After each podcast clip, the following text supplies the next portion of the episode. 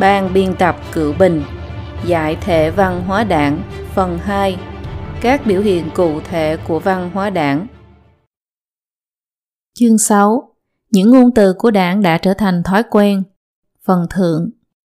Lời dẫn, ngôn ngữ, linh hồn và ký ức của dân tộc. Ngôn ngữ là công cụ để con người ghi nhớ, trao đổi thông tin, chia sẻ kinh nghiệm và giáo dục thế hệ sau. Ngôn ngữ là linh hồn và ký ức của một dân tộc. Nó đúc kết những điều mà một dân tộc quan tâm nhất. Quan niệm về giá trị, kiến thức về lịch sử, phương thức tư duy, giá trị thẩm mỹ, phong tục xã hội một dân tộc. Nó phản ánh mối liên hệ của dân tộc đó với vũ trụ, vị trí của dân tộc đó trên thế giới toàn bộ hướng đi của phương thức sinh tồn và phát triển của dân tộc đó. Ngôn ngữ vừa là một bộ phận của văn hóa và cũng là công cụ truyền tải văn hóa. Nó là bộ phận thành viên quan trọng nhất trong toàn bộ thế hệ lớn văn hóa. Trong kinh dịch, hệ từ hạ có viết rằng thời cổ đại phục hy trị vì thiên hạ. Ông ngẩng lên thì quan sát các hiện tượng về nhật, nguyệt, các vì sao trên trời. Cúi xuống thì quan sát quy luật biến hóa của núi sông nước chảy vân vân quan sát màu sắc bên ngoài của chim muông cùng thực vật thích nghi sinh tồn trên mặt đất. Gần thì lấy ở thân mình, xa thì lấy ở hiện tượng các sự vật, rồi bắt đầu sáng tạo ra bát quái, dùng để thông suốt với đức của thần minh, dùng để biểu trưng cho tình trạng của vạn sự vạn vật.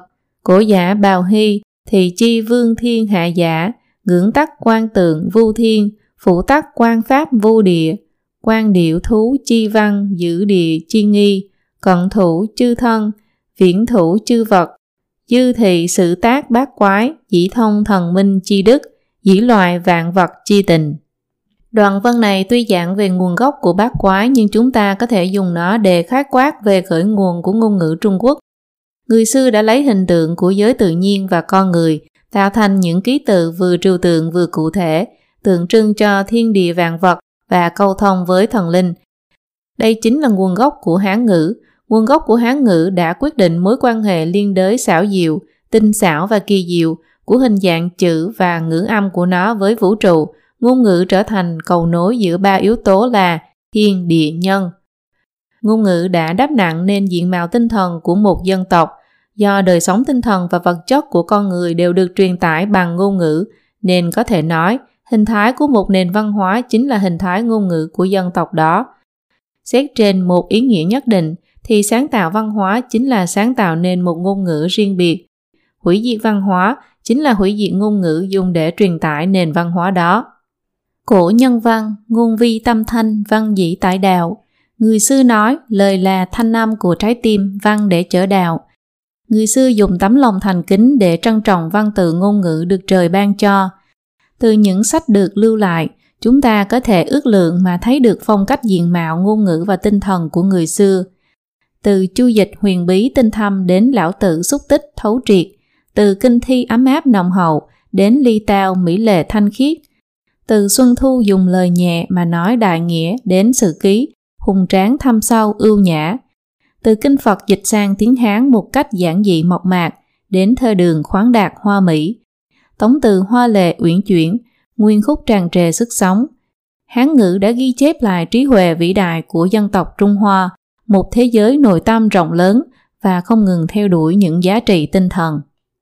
Một dân tộc tự tôn tất nhiên phải tôn trọng ngôn ngữ của mình. Một dân tộc tự trọng tất nhiên phải bảo vệ ngôn ngữ của mình.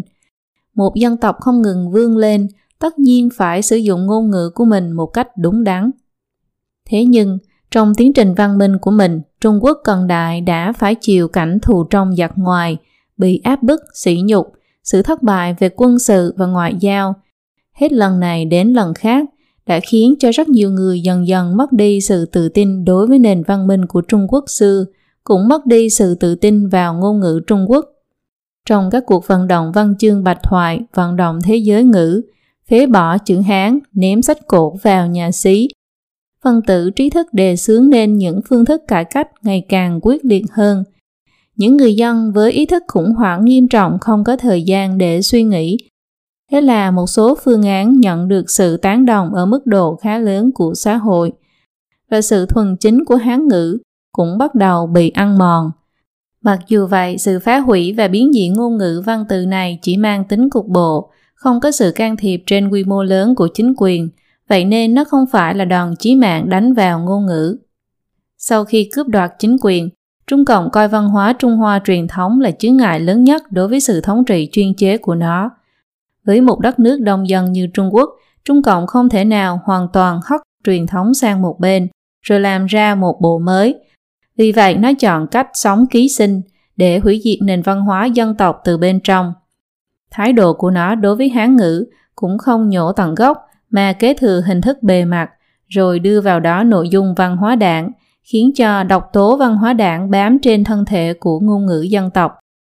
Cách làm này đối với Trung Cộng mà nói có thể gọi là bỏ vốn ít nhất mà thu lợi lớn nhất. Trung Cộng lợi dụng tất cả các công cụ mà nó có trong tay, các ban tuyên truyền, bộ văn hóa, bộ giáo dục, báo chí, đài phát thanh, đài truyền hình, đoàn thể văn nghệ, các hội nghị liên tiếp mãi không thôi. Các văn kiện chất đống như núi, các cuộc vận động chính trị điên cuồng không ngừng nghỉ, để sáng tạo ra số lượng lớn các từ mới và các phương thức biểu đạt đặc thù của văn hóa đảng. Rồi dùng từ điển, các loại sách tham khảo, sách giáo khoa, các tài liệu quy hoạch lại ngôn ngữ để cố định chúng lại.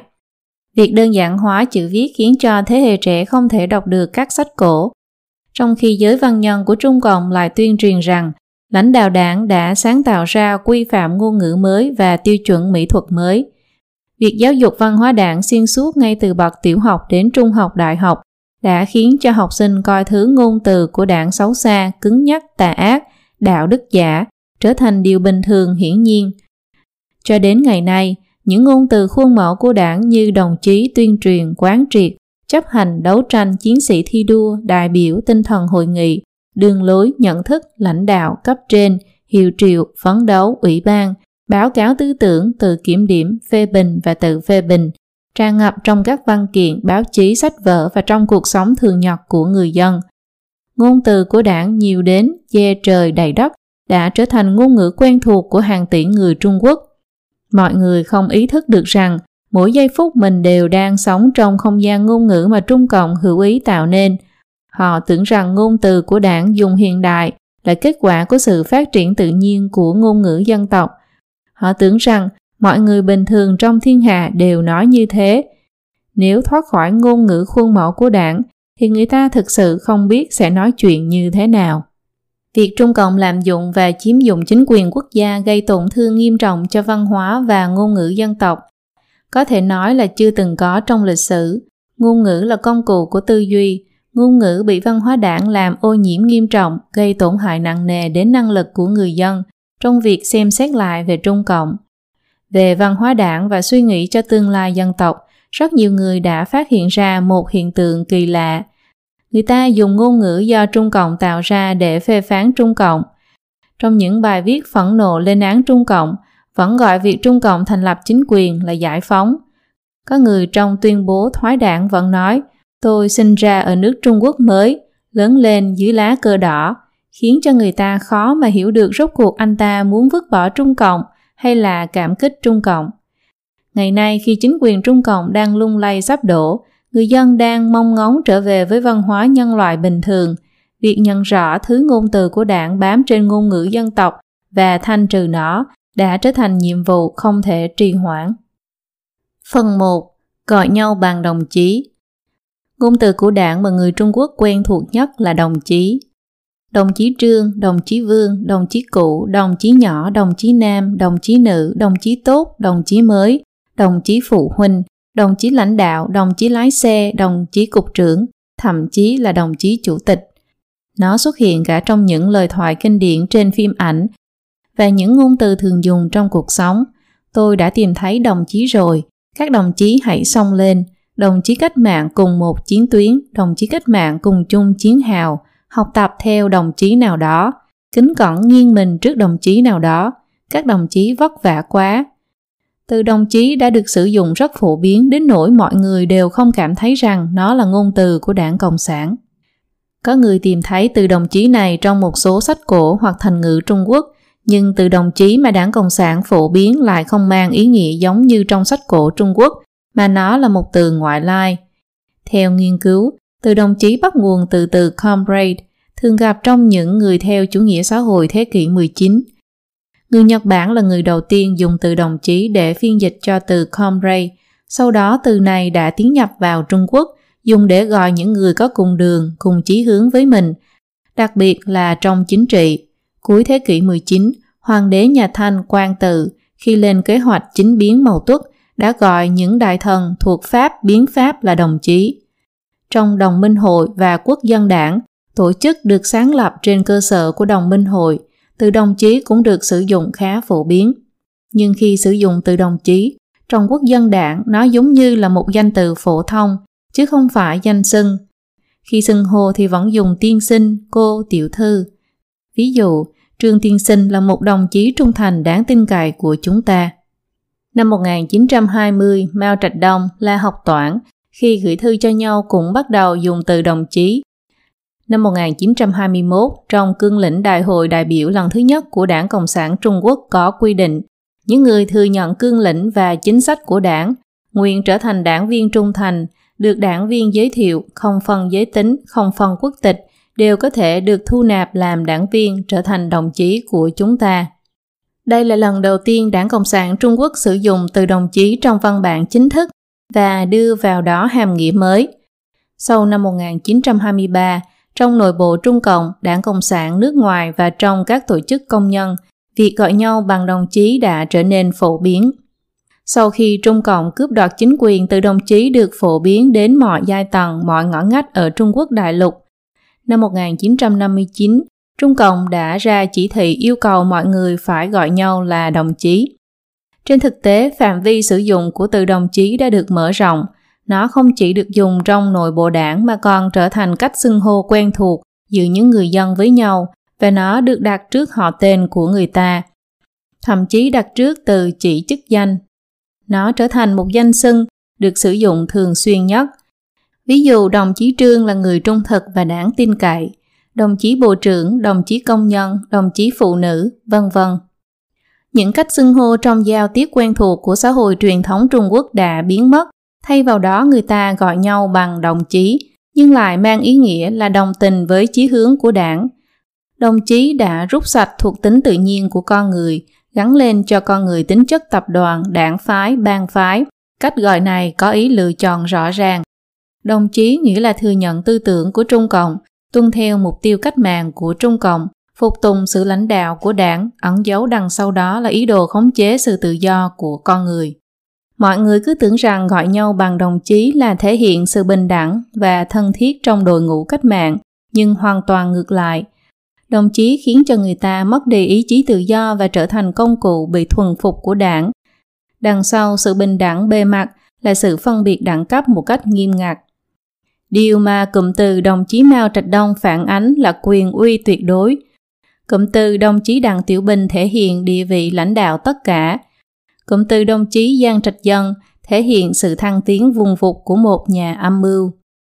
Các cán bộ của Trung Cộng đã bao giờ coi người dân là các đồng chí ngang hàng với họ chưa? Từ xưa người Trung Quốc rất coi trọng cách xưng hô. Trong luận ngữ Nhan Uyên có viết rằng Tế Cảnh Công hỏi khổng tử về đạo triệt quốc Khổng tử nói, vua ra vua, tôi ra tôi, cha ra cha, con ra con, quân quân, thần thần, phụ phụ, tử tử. Luận ngữ tử lộ có viết rằng, một lần tử lộ hỏi khổng tử, nếu vua nước về, mời thầy về giúp cai trị nước, thầy làm gì trước? Khổng tử nói, tất phải bắt đầu với việc chính danh trước vậy. Danh bất chính tất lời nói không thuận, lời nói mà không thuận tất việc chẳng thành, việc chẳng thành thì tất lễ nhạc không hưng thịnh, lễ nhạc không hưng thịnh thì tất hình phạt chẳng vào khuôn phép. Hình phạt mà không vào khuôn phép thì tất dân sẽ mất phương hướng, không biết phải làm sao. Trong quan niệm truyền thống, việc đặt và sử dụng tên phù hợp là xuất phát điểm của vi chính, trị vì đất nước và xã hội. Cách xưng hô phù hợp, ngũ luân, quân thần, phụ tử, huynh đệ, phu thê, bằng hữu, đặt con người vào đúng vị trí trong một mạng lưới các mối quan hệ xã hội hình thành một cách tự nhiên, khiến hành vi của con người có một chuẩn tắc mà tuân theo. Ngôn ngữ không chỉ là biểu hiện bề ngoài của tư tưởng, ngôn ngữ cũng sáng tạo ra hiện thực vật chất. Trung Cộng không những phá bỏ đi hệ thống cách xưng hô dựa trên cơ sở là các luân lý tự nhiên của xã hội truyền thống, nó cũng phá bỏ đi chế độ tôn pháp, những tôn ti trật tự truyền thống, khiến cho các cá nhân vốn đã xác định vị trí và có trật tự trong xã hội trở thành thành viên của những bang phái, giáo phái không vị trí và vô trật tự. Các cách xưng hô phong phú bị đơn giản hóa thành đồng chí, thực ra là để phục vụ cho triết học đấu tranh của đảng Cộng sản. Từ đồng chí cũng trở thành cách xưng hô chủ yếu ở các quốc gia cộng sản tiến hành bạo lực cách mạng. Đặc trưng của cách xưng hô này trong xã hội học là một Tính độc lập cá thể kém 2. Quần thể bị phong bế mạnh mẽ 3. Xã hội thiếu bao dung 4. Cảm giác bất an khá cao trong từ điển của Trung Cộng, nếu anh không phải là đồng chí thì là kẻ thù, là kẻ lạc loài, sẽ trở thành đối tượng của chuyên chính dân chủ nhân dân – trong cuốn tuyển tập Mao Trạch Đông do Trung Cộng phát hành, mở đầu có đoạn Ai là bằng hữu của chúng ta? Ai là kẻ thù của chúng ta? Đây là vấn đề trọng yếu nhất của cách mạng. Những nhân sĩ đảng phái dân chủ tiến tâm do Trung Cộng lập ra là bằng hữu thân thiết của Trung Cộng về mặt chính trị. Trung Cộng cũng gọi họ là đồng chí.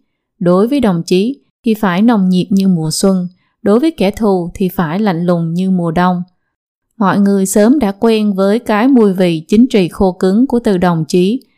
Bất kể ai đã từng sống ở Trung Quốc đều biết rằng nếu bị Trung Cộng coi là kẻ thù thì sẽ như thế nào.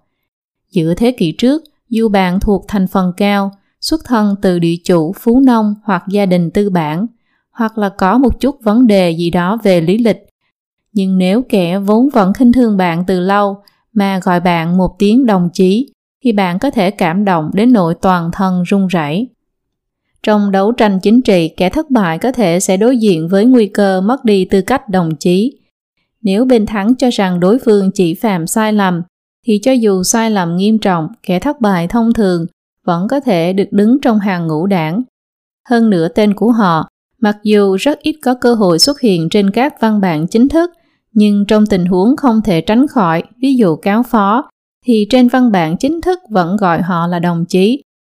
Nếu bên thắng cho rằng tính chất của bên thua còn nghiêm trọng hơn cả phạm sai lầm, thì bên thua thường sẽ bị coi là phản cách mạng, bị khai trừ khỏi đảng, từ đó trên văn bản chính thức cũng không được gọi là đồng chí nữa. Tương tự trong chính trị quốc tế của đảng Cộng sản có gọi nhau bằng đồng chí hay không, phản ánh việc hai nước vẫn cùng một chiến tuyến hay không. Đồng chí điển hình không có ý thức cá nhân cũng không có ý thức công dân xã hội, không đảm nhận được trách nhiệm của một công dân trong xã hội, điều còn lại chỉ là phục tùng cấp trên trong tổ chức bang phái Trung Cộng. Rất nhiều đồng chí hợp lại với nhau không thể tạo thành một xã hội theo nghĩa thông thường, chỉ có thể trở thành đoàn thể và tôn giáo. Đoàn thể này dùng biện pháp khống chế để trói buộc nhân tâm và nắm giữ chính quyền quốc gia, biến xã hội thành thể hệ khép kín theo kiểu tà giáo – như vậy chúng ta không khó lý giải tại sao trong lịch sử của Trung Cộng, trong khi người ta chen nhau vào hàng ngũ đồng chí, họ cũng không ngại gì mà đánh người khác thành kẻ địch, để rồi cuối cùng mọi người đều coi nhau như địch. Cách xưng hô này thông qua hàng trăm nghìn vạn lần gọi đáp trong thực tiễn, có tác dụng ám thị dẫn dụ mạnh mẽ, càng tô đậm hơn cảm giác thừa nhận của người ta đối với tập đoàn Trung Cộng. Cửu bình Cộng sản đảng đã chỉ ra Trung Cộng là tà giáo hại người, Cách xưng hô đồng chí chính là cách tập đoàn tà giáo này mê hoặc và khống chế tín đồ. Mỗi lần bạn vô thức đáp lại cách gọi đồng chí thì chính là đã thừa nhận thân phận của bạn tại giáo phái này, đã gia tăng sự khống chế vô hình của tà linh đối với bạn. Sau cải cách mở cửa, mặc dù trong các hội nghị và văn kiện chính thức của đảng, chính phủ và nội bộ quân đội, mọi người vẫn gọi nhau theo cách cũ là đồng chí, nhưng ngoài xã hội thì bắt đầu giảm dần. Khi xưng hô trong những trường hợp thông thường người ta không còn dùng từ ngữ mang đầy tính chính trị này nữa, mà dùng từ ông, bà, cô hoặc những từ thể hiện tình cảm như bác tài, ông chủ, vân vân. Nhưng trong cuộc sống, việc mọi người vẫn thường hay trêu đùa gọi nhau là đồng chí vẫn còn ở khắp mọi nơi. Người mẹ gọi cô con gái không chịu nghe lời là Này đồng chí nhỏ có nghe lời không? Bạn bè khi tụ tập thường nói, nào các đồng chí cạn ly. Khi nhờ người khác giúp đỡ thường nói, chúng ta cùng là đồng chí cách mạng mà. Cách gọi này tưởng chừng không có vấn đề gì, nhưng nó lại là phiên bản thâm sâu của việc ngôn từ của đảng xâm nhập vào cuộc sống của người dân một cách vô thức. Chỉ cần người ta vẫn thích gọi nhau bằng đồng chí, thì bất kể là có ý thức được hay không, mọi người vẫn chính là đồng lòng với chí hướng của đảng Cộng sản, là đang duy hồi cho hệ thống ngôn từ của đảng Cộng sản, là đang duy trì chế độ chuyên chế độc tài của đảng Cộng sản. Phần 2. Những từ ngữ điển hình của đảng Từ đồng chí chỉ là một ví dụ về ngôn ngữ quen thuộc của đảng. Ngày nay hầu hết người Trung Quốc đại lục từ nhỏ đã sống trong môi trường ngôn ngữ văn hóa đảng. Họ đã quen với ngôn từ của đảng đến mức không cảm thấy gì kỳ quặc, cũng không cảm thấy những ngôn từ này có gì không tự nhiên. Nói cách khác, họ còn tưởng rằng mọi người bình thường đều nói như vậy. Nhưng sự thật không phải như vậy. Ngôn từ của đảng là do đảng Cộng sản cố tình tạo ra và truyền bá để xây dựng và duy trì sự thống trị của nó. Vì vậy, trong những thể chế chính trị không phải đảng Cộng sản, thì người ta không cần thiết sử dụng những từ ngữ này, mà trước khi đảng Cộng sản xuất hiện, người Trung Quốc cũng chưa từng nói như vậy. Suốt mấy chục năm dưới sự thống trị áp lực cao và bưng bít nhồi nhét, người Trung Quốc đã không chỉ thay đổi phương thức tư duy và thói quen ứng xử, mà còn thay đổi mạnh mẽ hệ thống ngôn ngữ Trung Quốc. Hiện nay, trong ngôn ngữ giao tiếp của người Trung Quốc đại lục, một phần rất lớn đều là ngôn ngữ đã bị Trung Cộng cải biến hoặc tạo mới, hơn nữa đã trở thành quen miệng. Dưới đây chúng tôi sẽ phân tích một số ngôn từ rập khuôn điển hình của đảng, cần nhấn mạnh rằng những câu từ trong ngôn từ của đảng không nhất định là do đảng Cộng sản tạo ra, hay là đặc trưng của xã hội do đảng Cộng sản thống trị. Phàm là những câu từ bị chèn thêm hàm nghĩa đặc định mang màu sắc văn hóa đảng, đồng thời phục vụ cho sự thống trị của đảng Cộng sản, thì đều có thể coi là ngôn từ của đảng. Ví dụ từ đoàn kết, nghĩa thông thường biểu thị những cá nhân khác nhau cùng kết hợp lại vì một mục tiêu chung. Trong các ngôn ngữ khác cũng có từ mang ý nghĩa tương tự, nhưng trong triết học đấu tranh của văn hóa đảng, từ đoàn kết lại bị phủ lên một hàm nghĩa đặc định. Đối tượng được coi là đoàn kết với Trung Cộng. Về mặt chính trị thì không thuộc vào cái mà Trung Cộng định nghĩa là người của mình, nhưng cũng không thuộc vào kẻ thù của Trung Cộng. Ví dụ, đảng phái Dân Chủ chính là đối tượng đoàn kết của Trung Cộng. Cụm từ khối đại đoàn kết thường dùng trong văn hóa đảng có hàm ý là một phần rất nhỏ các phần tử gì gì đó không nằm trong khối đại đoàn kết vì đó là đối tượng bị đả kích đấu tranh. Khi Trung Cộng tuyên bố hội nghị gì gì đó của đảng là một đại hội đoàn kết, điều đó không có nghĩa là trong hội nghị không có ý kiến bất đồng, mà là lời tuyên bố rằng Trung ương đảng với gì gì đó đứng đầu là người thắng lợi trong lần đấu tranh chính trị này. Kẻ bất đồng ý kiến với Trung ương đảng sẽ bị thanh trừng, hoặc ít nhất thì trước mắt sẽ không có cơ hội biểu đạt ý kiến bất đồng.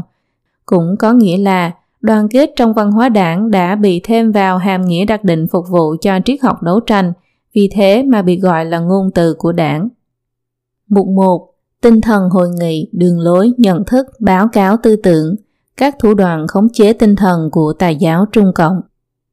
Các cách nói truyền đạt lĩnh hội tinh thần hội nghị gì gì đó, thống nhất nhận thức, kiên trì đường lối gì gì đó, đối với người sống trong xã hội bình thường thì đây là điều khó tưởng tượng – trong một xã hội có nhiều loại người, khác nhau về thân phận địa vị, tư tưởng tín ngưỡng, sở thích, tại sao mọi người phải đi chung một con đường? Tại sao phải thống nhất nhận thức, phải truyền đạt, quán triệt tư tưởng gì gì đó?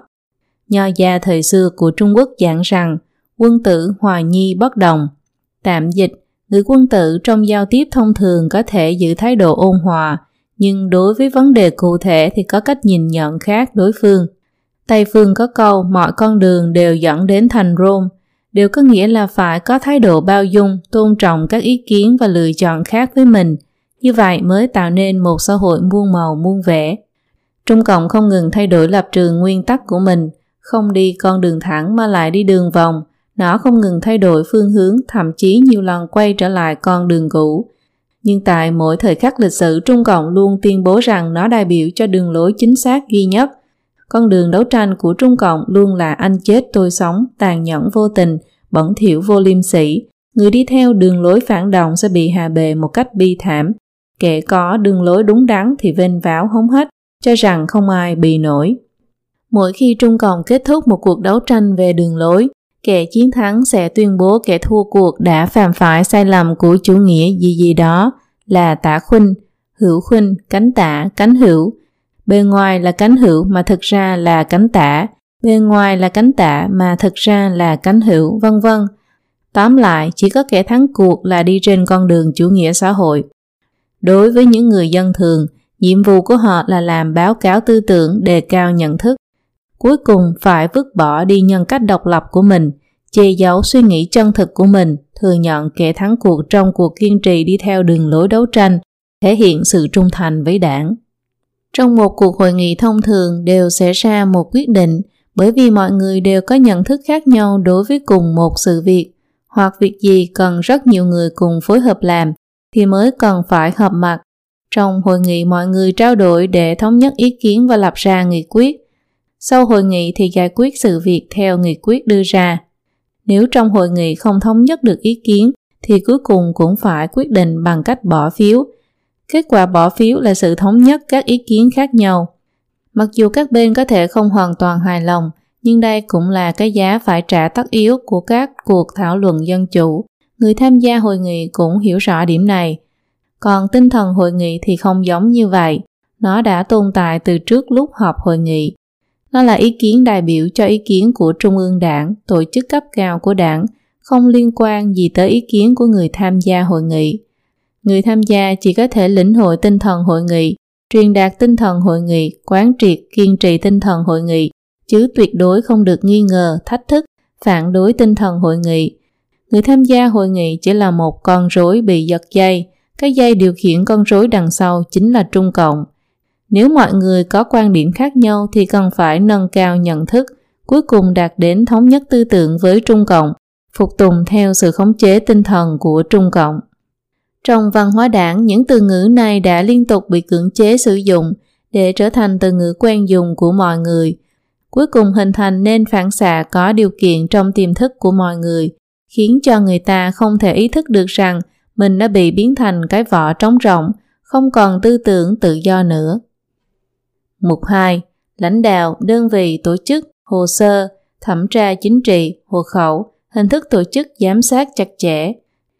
Ngày nay trong những từ ngữ thịnh hành của giới trẻ, từ lãnh đạo ngày càng được nhiều người dùng để chỉ bà xã.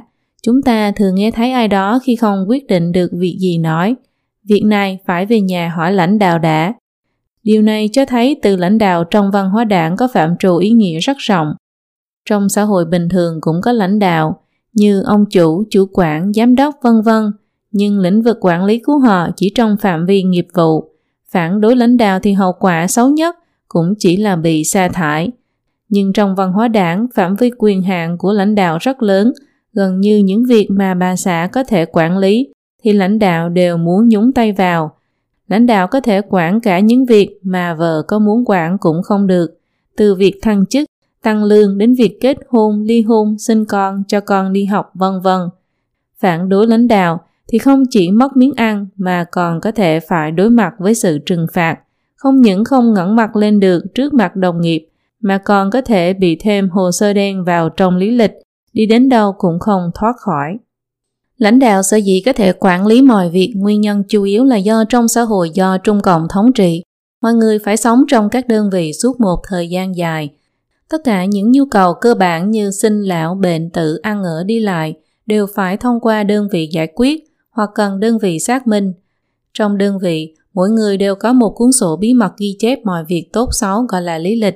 Trong đó ghi rõ lai lịch của một người từ khi là học sinh đã đạt những thành tích gì, quá trình trưởng thành, quá trình bị chụp mũ chính trị, cho đến khi được bỏ mũ chính trị, đến vấn đề tác phong sinh hoạt, dường như không việc gì là không được ghi chép lại trong lý lịch. Một người nếu muốn thuyên chuyển khỏi đơn vị nào đó thì phải được đơn vị chấp nhận thuyên chuyển. Nếu lãnh đạo của đơn vị đó không chấp nhận thì có thể giữ lý lịch không cho đi. Điều khủng khiếp nhất là người bình thường không được phép xem lý lịch, vì vậy hồ sơ này vĩnh viễn được giữ bí mật. Người ta cũng không biết lãnh đạo đơn vị thêm thắt gì vào đó. Còn có một quá trình liên quan chặt chẽ đến lý lịch, đó là thẩm tra chính trị. Trong quá trình này, lãnh đạo có thể chọn đọc và thẩm tra tất cả ghi chép về những hoạt động xã hội trong quá khứ của ai đó. Khi cần còn có thể cử người đến các đơn vị cũ để xác minh, mục đích là kiểm tra sự trung thành với đảng của người đó, trực tiếp quyết định việc người đó có thể được thăng chức hoặc là tham gia các nhiệm vụ quan trọng hay không. Nhờ có đơn vị, đảng chỉ cần đảm bảo rằng lãnh đạo đơn vị nằm dưới sự khống chế của mình thì nó có thể dễ dàng khống chế mọi cá nhân trong xã hội. Cơ cấu mà Trung Cộng phái vào các đơn vị làm đại diện là tổ chức, ví dụ như đảng, chi bộ. Trong các bộ phim chủ đề lịch sử cách mạng, nhân vật thường vui mừng phát khóc và nói rằng cuối cùng đã tìm thấy tổ chức rồi. Hiện nay người ta cũng thường nói như vậy khi trêu đùa nhau, mất liên lạc với tổ chức là việc rất đáng sợ. Có việc gì hãy tìm tổ chức là cách suy nghĩ giải quyết vấn đề của người Trung Quốc. Tin vào tổ chức, tin vào đảng. Tổ chức sẽ đưa ra kết luận, tổ chức sẽ làm rõ sự việc là những câu nói mà người Trung Quốc thường nói để tự an ủi mình. Có tổ chức thường đi với có kế hoạch, có dự kiến. Pháp Luân Công có tổ chức là một tội danh. Tổ chức thể hiện quyền lãnh đạo tối cao vô thượng. Tổ chức đảng là cơ quan chỉ huy đấu tranh với kẻ thù, là pháo đài chiến đấu kiên cường. Cảm giác thuộc về đâu? Cảm giác cô độc, cảm giác an toàn, cảm giác không an toàn, cảm giác tin tưởng, cảm giác tuyệt vọng, cảm giác sùng bái, cảm giác tội lỗi, vân vân đều bị đảng ép nhập vào trong từ tổ chức này. Đồng chí là cá thể cấu thành nên tổ chức, đảng chia xã hội thành các đơn vị để thuận tiện dùng các tổ chức mà phụ thể bám trên cơ thể của xã hội trên mọi phương diện. Ngoài ra Trung Cộng còn giám sát xã hội thêm một bước nữa bằng hộ khẩu. Hộ khẩu giấy tạm trú cũng giống như thẻ xanh, visa, công việc ngắn hạn ở các nước phương Tây. Chỉ khác là đối tượng hạn chế là công dân trong nước. Điều này đúng là sự dễu cợt đối với việc chính quyền Trung Cộng ký kết tuyên ngôn nhân quyền thế giới. Trong đó điều thứ 13 quy định con người có quyền tự do đi lại và cư trú tại quốc gia. Tóm lại một loạt những ngôn từ của đảng như lãnh đạo, đơn vị, tổ chức, điều lệnh, điều động, hồ sơ, thẩm tra chính trị, hộ khẩu, giấy tạm trú vân vân đã phản ánh đặc trưng cuộc sống bị tổ chức tài giáo Trung Cộng giám sát chặt chẽ của người ta. Chúng luôn luôn nhắc nhở mọi người một sự thật cơ bản rằng phổ thiên chi hà mạc phi đảng thổ, tức dưới bầu trời này không đâu không phải là đất của đảng.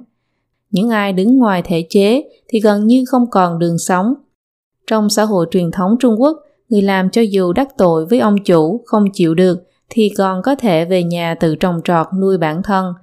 Kể cả có đắc tội với hoàng đế cũng vẫn còn có thể mai danh ẩn tích, bỏ trốn đến chân trời góc bể. Nhưng trong xã hội bị Trung Cộng khống chế chặt chẽ, đơn vị điều động lý lịch hộ khẩu vân vân khiến cho họ không thể trốn đi đâu được nữa. Mặc dù hiện nay đơn vị điều động đã dần dần nhạt nhòa trong cuộc sống của người dân, nhưng mô thức tư duy văn hóa đảng đã hình thành trong đầu não người ta. Do vậy, tư duy văn hóa đảng sinh ra từ mô thức ấy vẫn như những âm hồn còn lãng vãng. Ví dụ, làm trái với đảng sẽ không có kết cục tốt đẹp, đảng cho tôi ăn cơm, đảng bồi dưỡng tôi trở thành người gì gì đó, vân vân. Mục 3. Tuyên truyền quán triệt chấp hành hiệu triệu chiến sĩ thi đua cấp trên đại biểu ủy ban, kết cấu tổ chức phân chia đẳng cấp nghiêm ngặt, Xã hội Trung Cộng được xây dựng dựa trên một kết cấu tổ chức có tính thứ bậc nghiêm ngặt, ở đó ý chí của đảng là tối cao. Do vậy, chính sách của đảng không cần thảo luận và cũng không thể thảo luận. Mọi người chỉ có thể tuyên truyền, quán triệt, chấp hành. Hơn nữa, hiểu thì phải chấp hành, không hiểu cũng phải chấp hành. Trong khi chấp hành sẽ hiểu rõ hơn, một nền văn hóa tốt đẹp được truyền bá bằng cách cảm hóa con người. Trung Cộng mặc dù hô hào rằng nó phục vụ nhân dân, lấy dân làm gốc nhưng lại không thực sự vì lợi ích của nhân dân. Vì vậy, những chính sách nó đưa ra luôn đi ngược lại với lợi ích căn bản của dân, thế nên mới cần phải tuyên truyền hiệu triệu người dân làm cái này, làm cái kia. Những kẻ tích cực làm theo những lời tuyên truyền hiệu triệu của nó, những người không có suy nghĩ độc lập, bọn họ được phong là chiến sĩ thi đua, là đội quân danh dự, nhưng thực ra chỉ là những cái đinh ốc thấp kém nhất trong xã hội phân chia giai tầng này mà thôi. Những lời tuyên truyền hiệu triệu của Trung Cộng dùng bạo lực làm hậu thuẫn, dùng lợi ích làm miếng mồi, dùng lừa gạt làm thủ đoạn. Điều cần quán triệt chấp hành là ý chí của Trung Cộng, không có quan hệ gì với việc rốt cuộc nên làm gì. Nếu có thành tích thì nghĩa là đã nỗ lực quán triệt chấp hành theo đảng. Nếu xảy ra sai sót gây ra sự cố thì đó là vì không nỗ lực quán triệt chấp hành hoặc là kết quả của việc giáo điều hóa phương châm, chính sách của đảng dù sao thì phương châm của đảng chính là chân lý. Bên trên đơn vị thì có đơn vị cấp trên, bên trên lãnh đạo thì có lãnh đạo cấp trên, cuối cùng cao nhất là Trung ương đảng. Văn kiện Trung ương tinh thần hội nghị truyền đạt xuống đến cấp nào, cấp nào được phép tiếp xúc với những thông tin nước ngoài nào, được hưởng đãi ngộ gì đều có quy định nghiêm ngặt. Trung ương đảng là hiện thân của chân lý. Cấp trên gần với trung ương đảng hơn cấp dưới, cũng có nghĩa là tiếp cận gần với chân lý hơn. Vì thế cấp trên xuống thăm đơn vị cấp dưới là đại biểu cho ý chí của đảng, gọi là chỉ đạo, thị sát, thăm hỏi đơn vị cấp dưới, phải ghi chép tinh thần buổi nói chuyện, phải xin chỉ đạo, báo cáo. Mặc dù có lúc từ thân thiện như ngài cấp trên, thủ trưởng, anh cấp dưới vẫn được dùng để biểu đạt mối quan hệ thân thiết giữa người với người, nhưng điều này không xóa bỏ được sự phân biệt đẳng cấp giữa họ, giữa cấp trên và cấp dưới, vẫn có sự ràng buộc đó là đảng tối cao. Trong xã hội bình thường, mọi người thông qua lựa chọn đại biểu nhân dân, ví dụ nghị viên, để tham gia vào quản lý xã hội, phát biểu ý kiến. Dân chúng có thể tự do trao đổi ý kiến với đại biểu nhân dân bất cứ lúc nào. Nếu đại biểu được bầu ra, không thể làm tròn chức trách khiến mọi người hài lòng thì dân chúng vẫn có thể bãi miệng họ trước nhiệm kỳ. Nhưng trong xã hội phân chia đẳng cấp nghiêm ngặt của Trung Cộng, không phải ai cũng có cơ hội biểu đạt ý kiến của mình. Trung Cộng ở bên trên thường hô to rằng tôi đại biểu cho quần chúng nhân dân, nhưng quần chúng nhân dân không hề bảo Trung Cộng làm đại biểu. Trung Cộng tìm những người công khai thể hiện bất đồng ý kiến với nó và tách khỏi quảng đại quần chúng nhân dân, gọi họ là thiểu số để tấn công gây gắt. Sau đó tự tuyên bố rằng mình đại biểu cho quảng đại quần chúng nhân dân. Trung Cộng đã thay mặt nhân dân giết hại hàng trăm vạn người có tài sản trong nhân dân. Địa chủ, phú nông, nhà tư bản cũng thay mặt nhân dân bỏ đói hàng chục triệu người không có quyền thế trong nhân dân – như nạn đói do đại nhảy vọt. Xã hội Trung Quốc cũng có đại hội đại biểu nhân dân toàn quốc làm mặt tiền cho Trung Cộng, nhưng họ không phải được tuyển cử trực tiếp từ dân chúng, mà chức năng chủ yếu của họ là đại biểu cho Trung Cộng, chứ không phải đại biểu cho nhân dân. Mục đích tồn tại thực sự của họ chính là để giơ tay đồng ý với các quyết sách của Trung Cộng, tô vẽ cho bản chất độc tài của Trung Cộng. Trong chế độ đẳng cấp Trung Cộng, các kiểu ủy ban gì gì đó, văn phòng gì gì đó là những thực thể đặc quyền trực tiếp nghe theo mệnh lệnh cấp cao của Trung Cộng. Ví dụ trách nhiệm của Ủy ban Chính trị và Pháp luật của Trung Cộng nghe nói là chỉ đạo và điều hành vĩ mô công tác chính trị và pháp luật, thống nhất tư tưởng và hành động chính trị pháp luật của các cơ quan, đảm bảo hoạt động chấp hành pháp luật của các bộ ngành chính trị và pháp luật luôn kiên trì, đi theo phương hướng chính trị đúng đắn.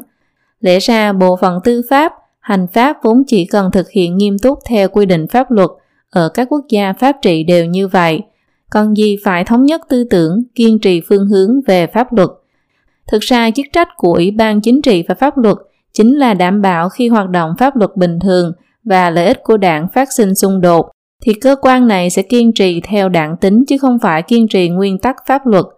Tương tự, sự thành lập của phòng 610 chính là để vận dụng những thủ đoạn vượt trên pháp luật để đối phó với đoàn thể tín ngưỡng pháp luân công, nếu không chỉ cần công an, viện kiểm sát, tòa án là đủ, hoàn toàn không cần thành lập vòng 610. Một ví dụ nữa là Ủy ban Kế hoạch hóa gia đình, phòng kế hoạch hóa gia đình có quyền bắt người, khám nhà, cưỡng chế đặt vòng, phá thai, vân vân. Khi người ta đã quen với các ngôn từ của đảng như tuyên truyền, quán triệt, chấp hành, hiệu triệu, chiến sĩ thi đua, cấp trên, đại biểu, ủy ban, thì thực tế đang củng cố cơ cấu tổ chức phân chia đẳng cấp nghiêm ngặt mà Trung Cộng xây dựng khiến nó dễ dàng từ cái đỉnh của kim tự tháp trung ương mà khống chế toàn xã hội. Mục 4. Phấn đấu từ kiểm điểm đấu tranh phê bình và tự phê bình, kích động đấu tranh tiếp năng lượng cho đảng. Trong đoạn kết bộ phim Thị trấn Phù Dung, Phương Thu Xá một tên điên vừa đi gõ chiên vừa hô lớn, vận động rồi, vận động rồi. Cái giọng khàn khàn của hắn vang lên suốt cả ngày khiến người ta phải ghê rợn. Từ dẹp nhóm AB, một nhóm trong quốc dân đảng chủ trương chống lại Trung Cộng, được thành lập vào tháng 12 năm 1926 ở Giang Tây. Cuộc chính phong tại Diên An, trấn phản, tam phản, ngũ phản, túc phản, phản hữu, vận động tứ thành, đại cách mạng văn hóa, phê phán nho giáo, phê phán lâm bưu và khổng tử, phản kích lật đổ phê cánh hữu, chống ô nhiễm tinh thần, chống lại tự do hóa của giai cấp tư sản, đến trấn áp bạo loạn phản cách mạng, chống lại pháp luân công, từ ngày Trung Cộng ra đời, nó liên tục tiến hành các cuộc vận động, đấu tranh không ngừng nghỉ. Triết học đấu tranh là cơ sở lý luận để Trung Cộng cướp đoạt chính quyền, cũng là phương thức sinh tồn tài giáo của Trung Cộng. Không ngừng đấu tranh có thể đào thải những kẻ chống đối. bồi dưỡng đảng tính cho các đảng viên, bổ sung năng lượng cho đảng. Những từ ngữ của đảng mà mọi người quen dùng bao gồm đấu tranh giai cấp, đấu tranh đường lối, đấu tranh tư tưởng, đấu tranh tinh thần, đấu tranh sống còn, đấu tranh chống kẻ thù, một cuộc đấu tranh, lực lượng dựa vào để đấu tranh, đối tượng đã kích của đấu tranh, lấy đấu tranh để giữ đoàn kết thì đoàn kết còn, lấy nhượng bộ để giữ đoàn kết thì đoàn kết vong. Mao Trạch Đông Bị ảnh hưởng bởi ngôn từ của đảng trong từ vựng của người Trung Quốc ngày nay, người ta đã coi đấu tranh là trạng thái bình thường của xã hội một cách không tự biết. Ví dụ khi người ta phải nỗ lực làm việc gì đó, họ thường quen dùng từ phấn đấu. Phấn đấu vì sau bao nhiêu năm phấn đấu cuối cùng tôi đã. Phấn đấu thì sẽ phải có hy sinh. Chết người là việc thường xuyên xảy ra. Người bình thường muốn làm gì chỉ cần nỗ lực là được. Sao lại phải đấu? Một ví dụ nữa, trong cách dùng từ của rất nhiều người Trung Quốc, thỏa hiệp bị coi là mang nghĩa tiêu cực, nó luôn được liên hệ với đầu hàng. Nhưng thỏa hiệp vốn là một từ trung tính. Trong các cuộc đàm phán về chính trị, kinh tế, cuối cùng các bên tham gia đều phải nhượng bộ, thỏa hiệp mới có thể đạt được kết quả đàm phán. Trong xã hội quốc tế khi hai bên nảy sinh xung đột, không chịu nhượng bộ thì kết quả luôn là chiến tranh đổ máu. Vì vậy trước tiên phải cam kết vứt bỏ vũ lực, chủ động nhượng bộ, thỏa hiệp và thúc đẩy hòa giải xung đột. Thậm chí bên hòa giải còn được đề cử giải Nobel Hòa Bình. Nhưng trong văn hóa đảng, đấu tranh được coi là động lực của sự phát triển lịch sử. Còn thỏa hiệp là so dịu mâu thuẫn cản trở tiến bộ lịch sử. Vì vậy nó có ý nghĩa tiêu cực. Từ kiểm điểm phê bình và tự phê bình là thủ đoạn triển khai đấu tranh của Trung Cộng. Phải nói rõ rằng từ kiểm điểm tự phê bình trong văn hóa đảng Trung Cộng hoàn toàn khác với tự xem lại mình ở văn hóa truyền thống. Tự xem lại mình là quá trình tự giác tu chính lại bản thân, lấy tiêu chuẩn tham chiếu là giá trị đạo đức truyền thống. Trên thực tế cũng là tiêu chuẩn giá trị phổ quát như nhân lễ nghĩa trí tín, mục đích là đạt được sự thăng hoa của tinh thần, sự thuần tịnh của nội tâm, vứt bỏ những dục vọng và truy cầu thấp hèn. Còn tự phê bình hay tự kiểm điểm của Trung Cộng lại là thủ đoạn đấu tranh. Mục đích của nó là thống nhất tư tưởng, triển khai đấu tranh, thanh trừng kẻ chống đối, tiêu chuẩn tham chiếu là giáo điều của Trung Cộng. Nhưng do giáo điều của Trung Cộng không ngừng cải biến, hôm nay đảng sẵn sàng vứt bỏ lập trường nguyên tắc đang được tuyên truyền hôm qua và ngày mai có thể đảng lại có một lập trường nguyên tắc mới – những việc như vậy đã có quá nhiều. Trích cửu bình Cộng sản đảng. Vì vậy tiêu chuẩn tham chiếu này trên thực tế đã trở thành tiêu chuẩn đo lường mức độ trung thành đối với đảng. Điều kiện trước tiên là đảng luôn đúng, phần sai luôn thuộc về mình. Vì vậy, người tự kiểm điểm phải bẻ cong quan sát của mình, thông qua tự kiểm điểm để tăng thêm cho mình một tội, lấy đó để thể hiện lòng trung thành đối với đảng một cách tuyệt đối. Mục đích cuối cùng của tự kiểm điểm tự phê bình không phải là tự giác làm trong sạch tâm linh của chính mình, mà là làm biến dạng tâm linh của bản thân vì một loại lợi ích chính trị hoặc lợi ích vật chất nào đó, cho đến khi qua được sự quan sát khảo nghiệm của đảng. Mặt khác, từ phê bình trong cuộc sống thực tế là để phê bình người khác. Tuyệt đại bộ phận người Trung Quốc đều quen với cảnh này. Trong buổi sinh hoạt đảng, đảng viên sẽ nói mấy câu kiểu như là bản thân tính cách nóng vội, phương pháp làm việc cần phải cải tiến. Sau đó sẽ quay ngoắt chủ đề, bắt đầu một tràng lê thê phê bình công kích người khác. Đặc điểm này là hướng ngoại tìm, kích động người ta công kích lẫn nhau. Những ngôn từ của đảng này đã làm thay đổi rất nhiều tư tưởng hành vi của con người một cách âm thầm lặng lẽ. Người Trung Quốc đã quen với ngôn từ của đảng thì tự mình sẽ lấy đấu tranh làm niềm vui trong cuộc sống và lấy những thủ thuật cặn bã kẻ lừa người dối để làm hại người khác trong văn hóa cổ đại Trung Quốc ra để ứng dụng thêm. Truyền thống dĩ hòa vi quý của Trung Quốc đã bị biến dị thành kiểu đấu tranh nội bộ trong văn hóa đảng. Phần 3. Trung Cộng dùng ngôn từ của đảng để thiết lập lại cuộc sống của người Trung Quốc. Cái mà chủ nghĩa Mác khởi xướng không phải để hiểu rõ về thế giới mà là dùng bạo lực để cải biến thế giới. Nhưng khi một kiểu lý luận từ thị như phi, như đúng mà là sai, kích động được sự cuồng nhiệt của quần chúng thì sẽ biến thành hành động bạo lực phi lý tính.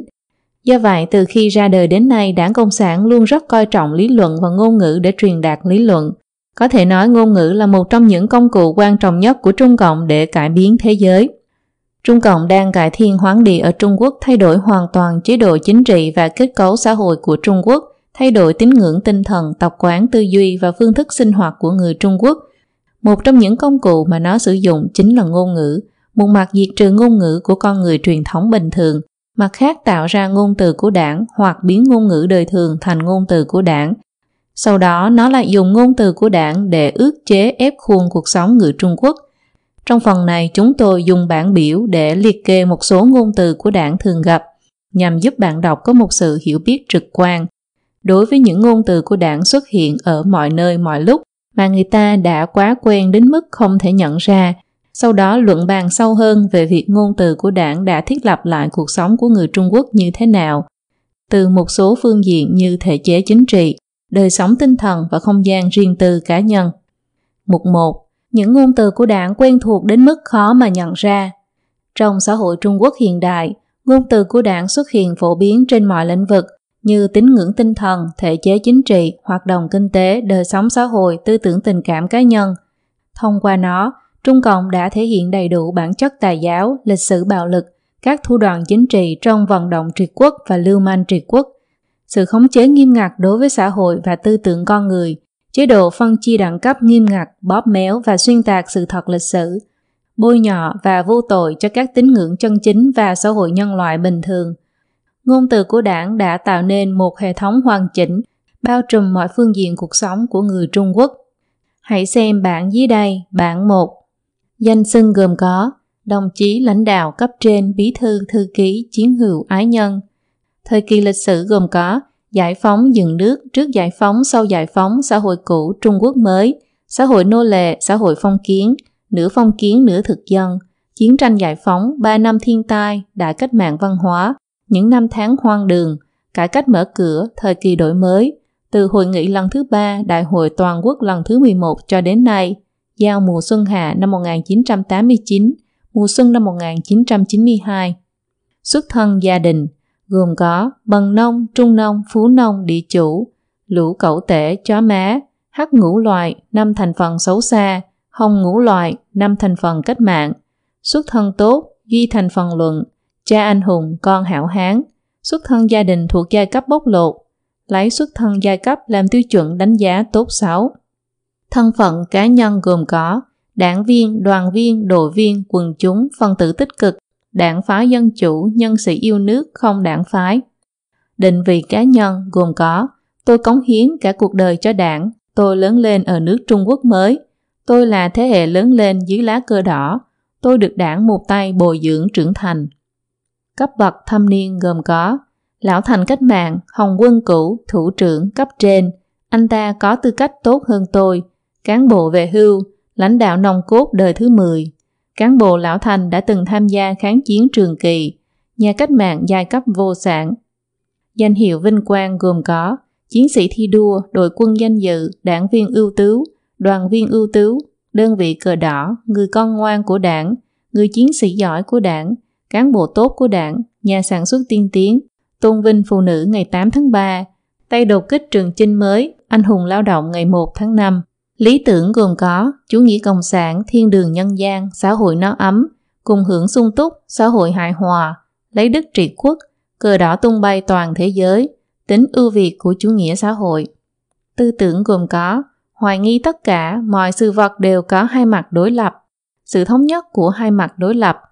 Thấy một mà hiểu hai, nhìn sơ qua là biết bản chất, thực sự cầu thị, phân tích tình hình, chân lý sáng tỏ nhờ tranh luận, anh không đánh thì hắn không chịu lùi. Vứt bỏ ảo tưởng sẵn sàng đấu tranh. Sức mạnh của các tấm gương là vô song. Chưa điều tra thì chưa có quyền phát ngôn. Vũ khí phê phán không thể thay thế cho sự phê phán bằng vũ khí. Không quét sạch bụi bẩn thì bụi bay lên khiến chúng ta phải chạy. Không dẹp sạch bọn phản động thì chúng sẽ phản lại ta. Thực tiễn là tiêu chuẩn duy nhất để kiểm nghiệm chân lý. Mèo đen mèo trắng không quan trọng, miễn bắt được chuột đều là mèo tốt. Tình hình trong nước bao gồm thay đổi diện mạo, khắp nơi chim hót tưng bừng, cuộc Đài Loan đã được lập lại trật tự, đi từ thắng lợi này đến thắng lợi khác, tình hình rất tốt, lại còn ngày càng tốt hơn. Tình hình quốc tế gồm có nghiêng về một phía diễn biến hòa bình, chủ quyền cao hơn nhân quyền, Trung Mỹ nhất định có chiến tranh, cây muốn lặng mà gió chẳng ngừng. Bạn bè chúng ta ở khắp Nam Châu, chủ nghĩa bá chủ và chính trị bạo quyền, chiến tranh thế giới thứ ba là không thể tránh khỏi. Thế lực phản động người Hoa có chết hết thì chúng ta mới sống. Hòa bình và phát triển là chủ đề của thế giới ngày nay, không phải lực lượng cách mạng áp đảo thế lực phản cách mạng, mà ngược lại. Chủ nghĩa đế quốc và tất cả thế lực phản động đều là lũ hổ giấy. Chỉ có giải phóng toàn nhân loại thì giai cấp vô sản mới có thể được giải phóng thực sự. Khởi nguồn bạo lực của đảng gồm có lấy vũ trang công nông làm cơ sở, chính quyền được lập nên từ nòng súng, làm cách mạng từ hai con dao nhỏ. Cách mạng chính là bạo động, là hành động tàn bạo của một giai cấp này lật đổ một giai cấp khác. Đảng là nhất quán và chính xác gồm có nhìn về phía trước, xác định tư tưởng trước hội nghị, đóng phí lặp lại trật tự một cơn ác mộng, rút kinh nghiệm xương máu, sinh tử tồn vong, cứu lấy cách mạng, cứu lấy đảng, luôn nhất trí với Trung ương đảng, nghị quyết những vấn đề lịch sử trọng đại.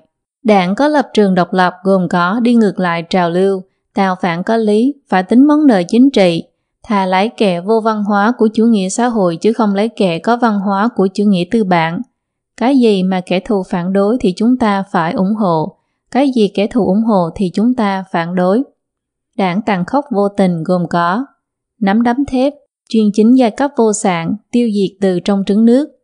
Đảng khoan dung độ lượng gồm có sát hạch, sửa lại kết luận sai, cải chính, kết luận, chứng thực chính sách, phát bù lương, sắp xếp công tác, xử lý khoan hồng, giữ lại để đảng xem xét, giao nộp cho tổ chức, cảnh cáo nghiêm khắc trong đảng, giữ lại những đảng viên đã bị khai trừ khỏi đảng, thật thà được khoan hồng, chống cự bị nghiêm trị. Đảng có tình người gồm có trao tình thương, xuống cơ sở quan tâm đến người dân, làm việc thực chất, giải quyết mọi khó khăn, đi sâu vào quần chúng, phụng sự nhân dân, thực hành chủ nghĩa nhân đạo cách mạng. Đảng quyết tâm sửa sai gồm có chỉnh đốn đảng, đảng phải quản đảng, thắt chặt kỷ luật đảng, chống tham nhũng, làm trong sạch đảng và nhà nước, nghiêm túc tổng kết rút ra bài học kinh nghiệm. Đảng quyết không rời khỏi vũ đài lịch sử gồm có không dao động, kiên trì lãnh đạo của đảng đề phòng diễn biến hòa bình, giang sơn màu đỏ vĩnh viễn không đổi màu. Giang sơn của đảng được đánh đổi bằng sinh mệnh của hàng chục triệu người, giết 20 vạn người để đổi lấy 20 năm ổn định. Văn kiện và hội nghị đảng gồm có phát biểu, báo cáo, hội nghị sửa chữa khuyết điểm, hội nghị giải quyết mâu thuẫn, hội nghị thảo luận, văn kiện trung ương, văn kiện của đảng, chỉ thị của cấp trên, tinh thần của trung ương, ý muốn của lãnh đạo, tiếng nói của trung ương đảng, đại hội đảng toàn quốc lần thứ 10. Kinh tế gồm có quốc doanh, chờ việc, thôi việc, rút lui nội bộ, đại nhảy vọt, tăng vọt sản lượng, đội sản xuất, chế độ bao cấp, chế độ hai giá, công tư hợp doanh, hình thức kinh doanh do nhà nước và tư nhân cùng góp vốn, công xã nhân dân, một bình ổn hai điều tiết, kinh tế kế hoạch, đặc khu kinh tế, về hưu mất sức, chế độ sở hữu tập thể. Quân sự gồm có Tổng chính trị, tổng tham mưu, vượt chiến tuyến, đảng chỉ huy nòng súng, chủ tịch quân ủy, lực lượng hùng hậu vững mạnh, quân đội nhân dân, tình quân nhân như cá với nước, quân đội của nhân dân yêu nhân dân. Giáo dục gồm có học công nhân, học nông dân, mở lớp dạy học, vừa hồng vừa chuyên, giỏi chuyên môn nhưng thờ ơ chính trị, bốn đức tính tiêu chuẩn của con người mới, người tiếp nối cách mạng, tiếp thu giáo dục giai cấp, phát triển toàn diện đạo đức, trí tuệ, thể chất, năm lời dạy, bốn đức tính, ba yêu mến, tiến bước đi lên tiếp nối truyền thống của cha ông. Chiếc khăn quàng đỏ được nhuộm bằng máu của các chiến sĩ cách mạng đã hy sinh. Tin tức, thông tin nội bộ, mẫn cảm, xử bắn, tự hạn chế, định hướng dư luận, miên lưỡi của đảng, tốt đẹp phô ra, xấu xa đại lại. Bộ tuyên truyền trung ương, trung tâm tuyên truyền của đảng, bộ phận thẩm tra cấp trên, đấu với trời đất gồm có chống lũ lụt, chống hạn hán, tiêu diệt tứ hại, thay trời đổi đất, bình nguyên nhân tạo, vây hồ thành ruộng, hăng hái làm thủy lợi, khiến núi cao phải cúi đầu, sông sâu phải rẽ lối. Đấu với người gồm có xác định, giao nộp, kiểm tra, kiểm thảo, thẩm tra chính trị, thuyên chuyển, sàng lọc, thọc gậy bánh xe, nắm thóp, chụp mũ, đánh đập, khai đao từ, phóng đại, vạch rõ giới hạn, đường lối sai lầm, anh sống tôi chết, gánh chịu mọi hậu quả từ sai lầm của mình, tạo ra bước đột phá, vùi lên dập xuống, bới lông tìm vết, suốt đời không ngóc đầu lên được, đấu tranh tàn khốc đàn áp vô tình. Kẻ thù không đầu hàng thì phải tiêu diệt chúng. Quân chúng rất có mắt, mượn quân chúng để đã kích người bất đồng ý kiến, đã đạp đổ lại còn dày xéo. Khẩu hiệu thời đại gồm có Hãy vùng lên, gì gì đó vàng tuế, giữ gìn nước nhà, công xã nhân dân là tốt, hăng hái phấn đấu xây dựng chủ nghĩa xã hội, vừa nhanh chóng vừa tiết kiệm công sức, lấy gì đó làm cương lĩnh, đường lối chung chính là ngọn đèn soi sáng cho mọi hành động của chúng ta, đã đảo, phản đối chủ nghĩa, học theo tấm gương đồng chí gì gì đó, tìm thấy cách mạng, thúc đẩy sản xuất, nghỉ học đi làm cách mạng, tiếp tục cách mạng dưới chế độ chuyên chính vô sản, dội pháo, chuẩn bị chiến tranh đề phòng mất mùa, vì dân phục vụ, làm trang trại cho nông nghiệp, tinh thần ngày quốc khánh của giai cấp công nhân, cùng nhau đoàn kết đánh bại, hãy đoàn kết lại giành lấy, đoàn kết một lòng hướng về phía trước, chủ nghĩa xã hội không có nghèo đói, bòn cùng. Một trung tâm, hai phương hướng cơ bản, ba điều cần dạng, chiến lược ba bước, ba định hướng, ba đại biểu, ba điều có lợi, tứ hữu, tứ hóa, bốn nguyên tắc cơ bản, kế hoạch 5 năm, nền văn minh, chủ nghĩa xã hội, nền kinh tế, chủ nghĩa xã hội, giai đoạn, chủ nghĩa xã hội. Chủ nghĩa xã hội mang đặc sắc Trung Quốc, tiến hành gì gì đó cho đến cùng, gì gì đó áp đảo tất cả.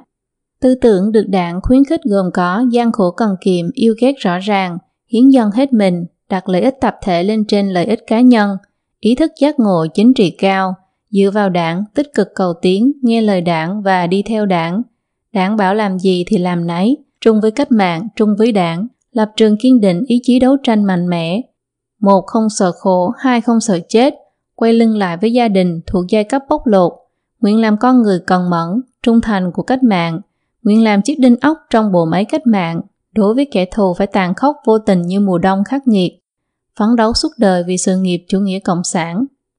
Chụp mũ chính trị gồm có cánh hữu, xã hội đen, công kích tàn bạo, tà giáo, làm chính trị, phần tử tam phản, phá hoại hợp tác hóa, nhà tư bản bất hợp pháp, lịch sử phản cách mạng, phản cách mạng hiện hành, phản đảng, phản chủ nghĩa xã hội, tự do hóa giai cấp tư sản, con hiền cháu thảo của giai cấp gì gì đó.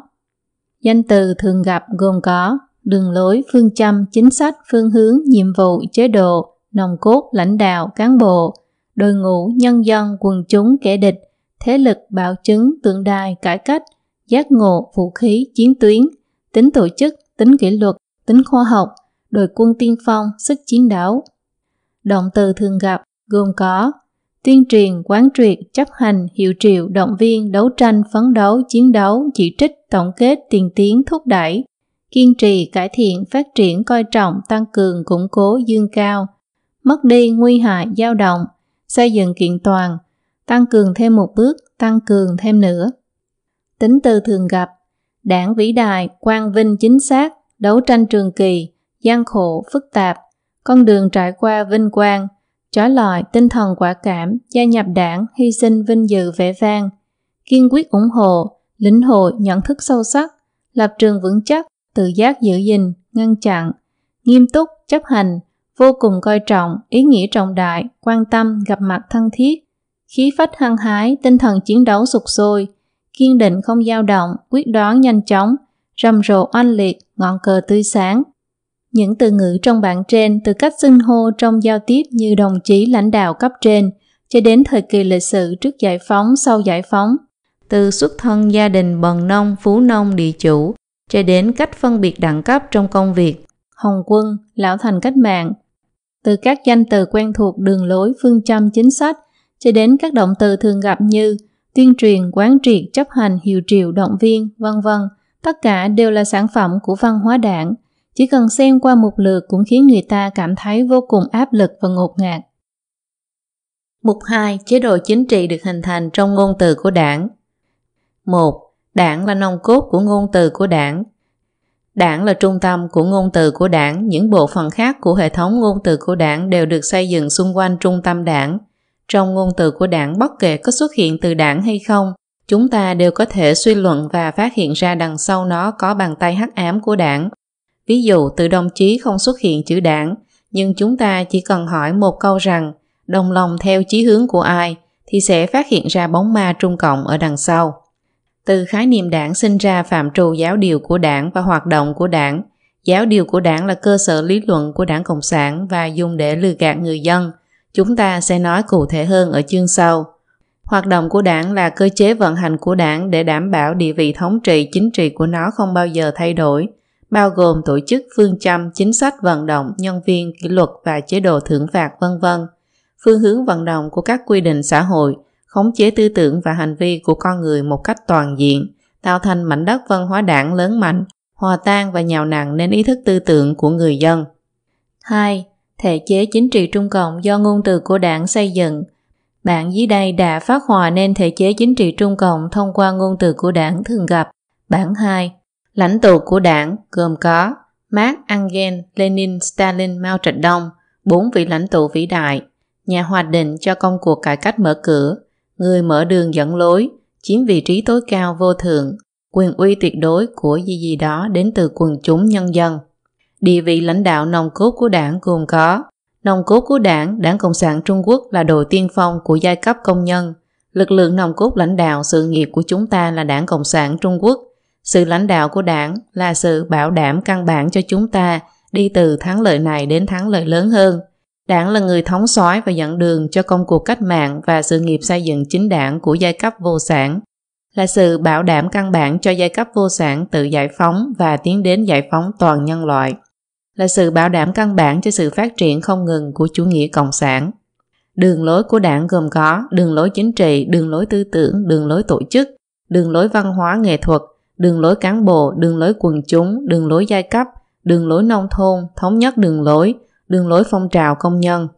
Chính sách của đảng gồm có đánh độ địa chủ chia lại ruộng đất, hợp tác hóa công xã nhân dân, đoàn kết đại đa số đã kích thiểu số, có thành phần nhưng không phải duy thành phần luận.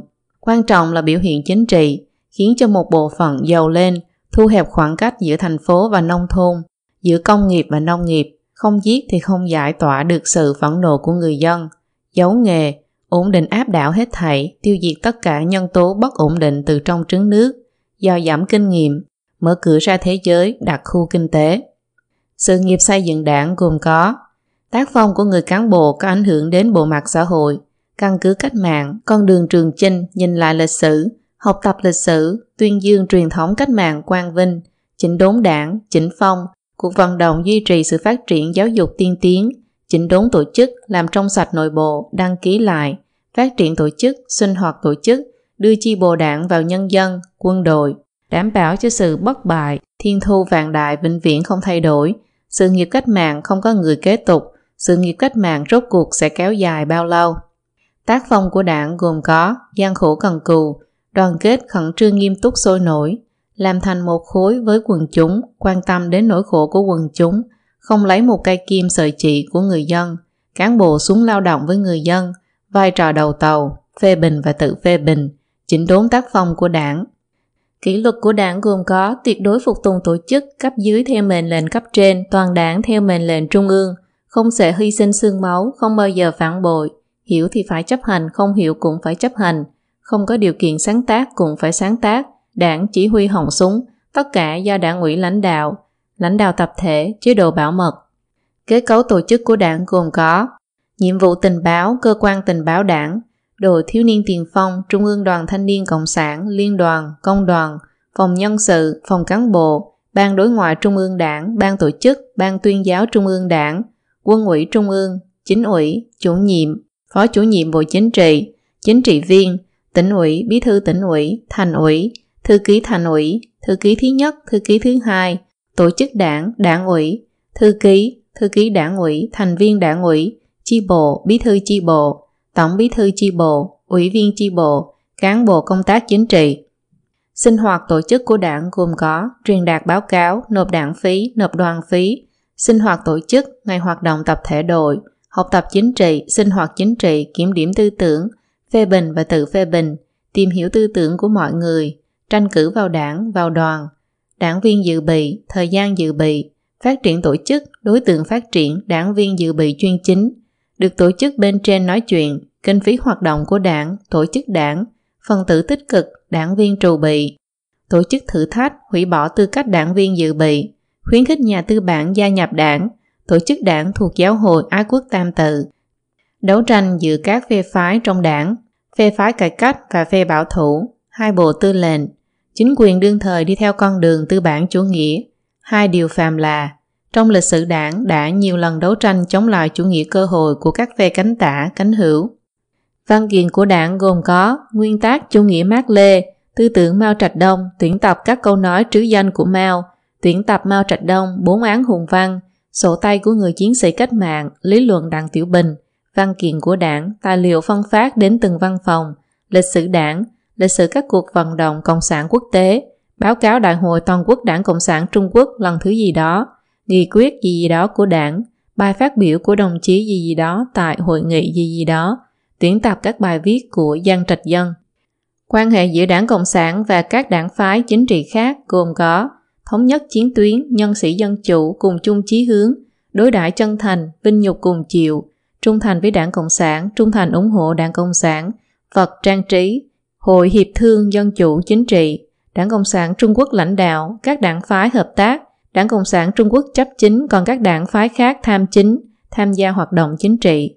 Các đảng phái dân chủ là người bạn thân thiết của Đảng Cộng sản Trung Quốc, đoàn kết hợp tác với đảng để tham gia hoạt động chính trị, chứ không phải là phản đối đảng hoặc đứng bên ngoài đảng.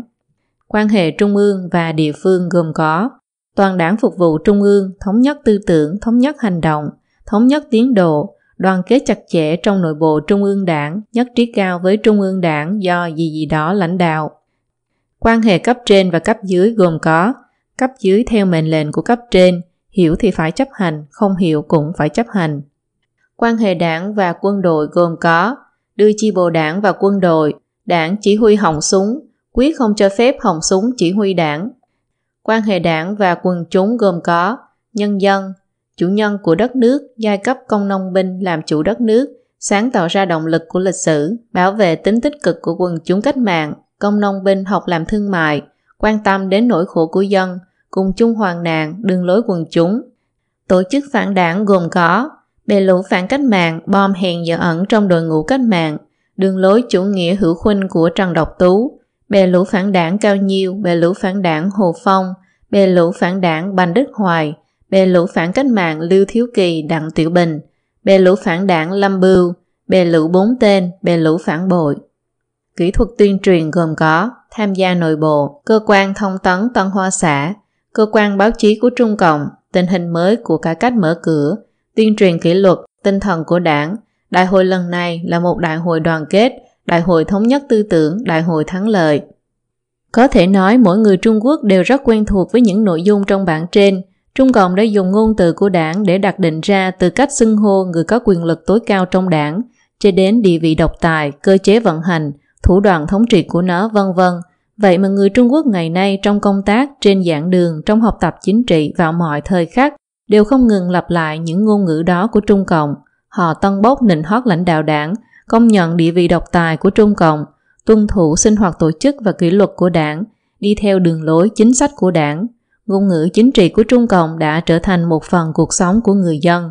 Có một số nhìn từ bề mặt sẽ không dễ nhận ra màu sắc văn hóa đảng bên trong, nhưng nếu chúng ta so sánh với Trung Quốc cổ đại và những quốc gia khác hoặc phân tích những nhân tố đằng sau từ ngữ đó thì chúng ta có thể thấy rằng những từ ngữ này hoàn toàn được hình thành trong quá trình hoạt động của Trung Cộng, Chứ đựng ý đồ rõ ràng của Trung Cộng, hoàn toàn không giống với ngôn ngữ của xã hội bình thường. Mục 3. Đời sống tinh thần bị đảng cưỡng chế Đảng Cộng sản đã ngụy trang tư tưởng chỉ đạo của nó thành chân lý duy nhất của thế giới và đời người.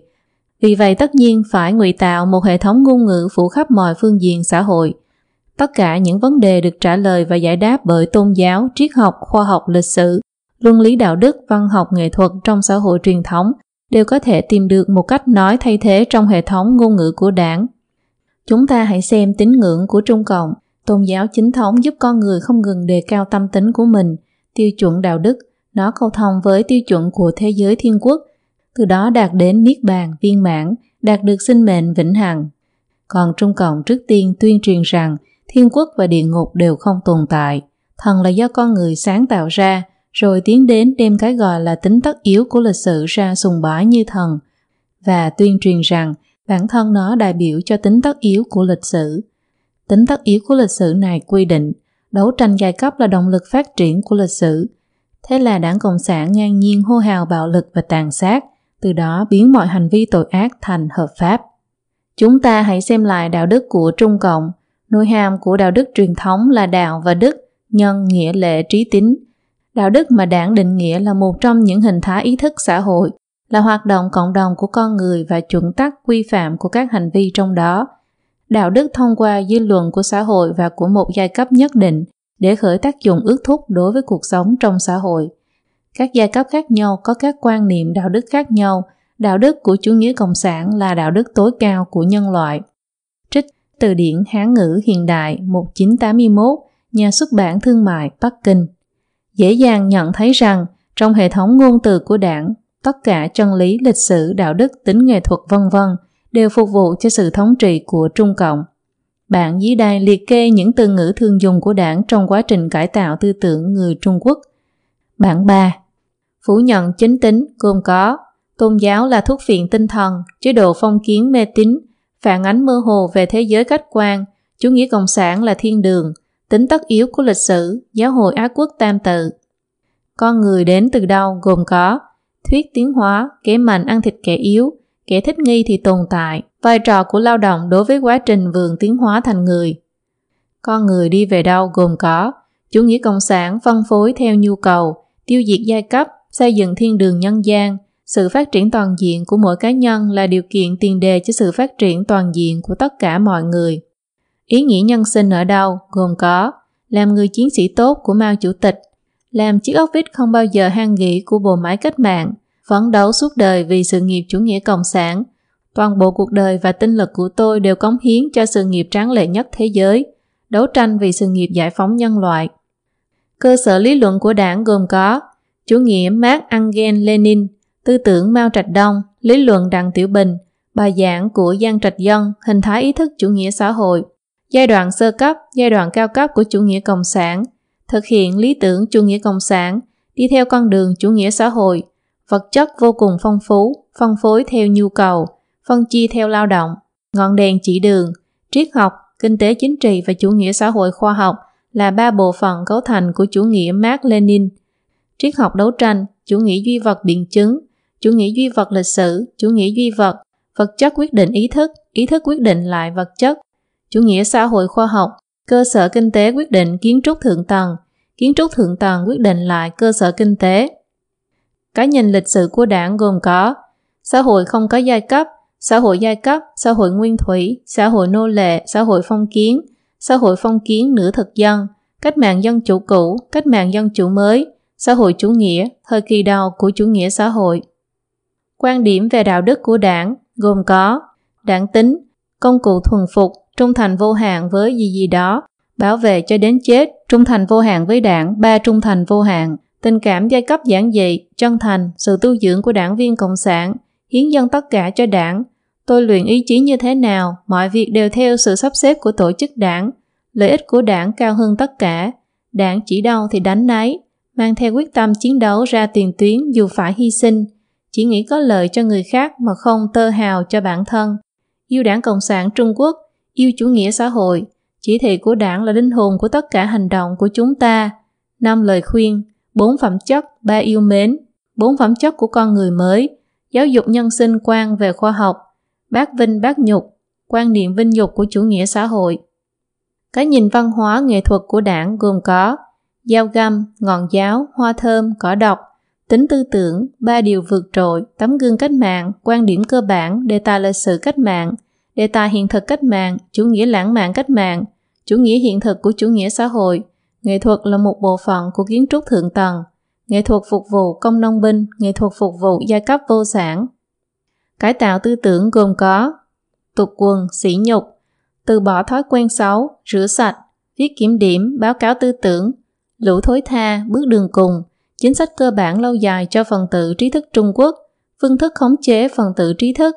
Phần tử trí thức chỉ là một lực lượng có thể lợi dụng được, giáo dục họ khắc phục tư tưởng sai lầm của địa chủ, giai cấp tư sản hoặc giai cấp tiểu tư sản.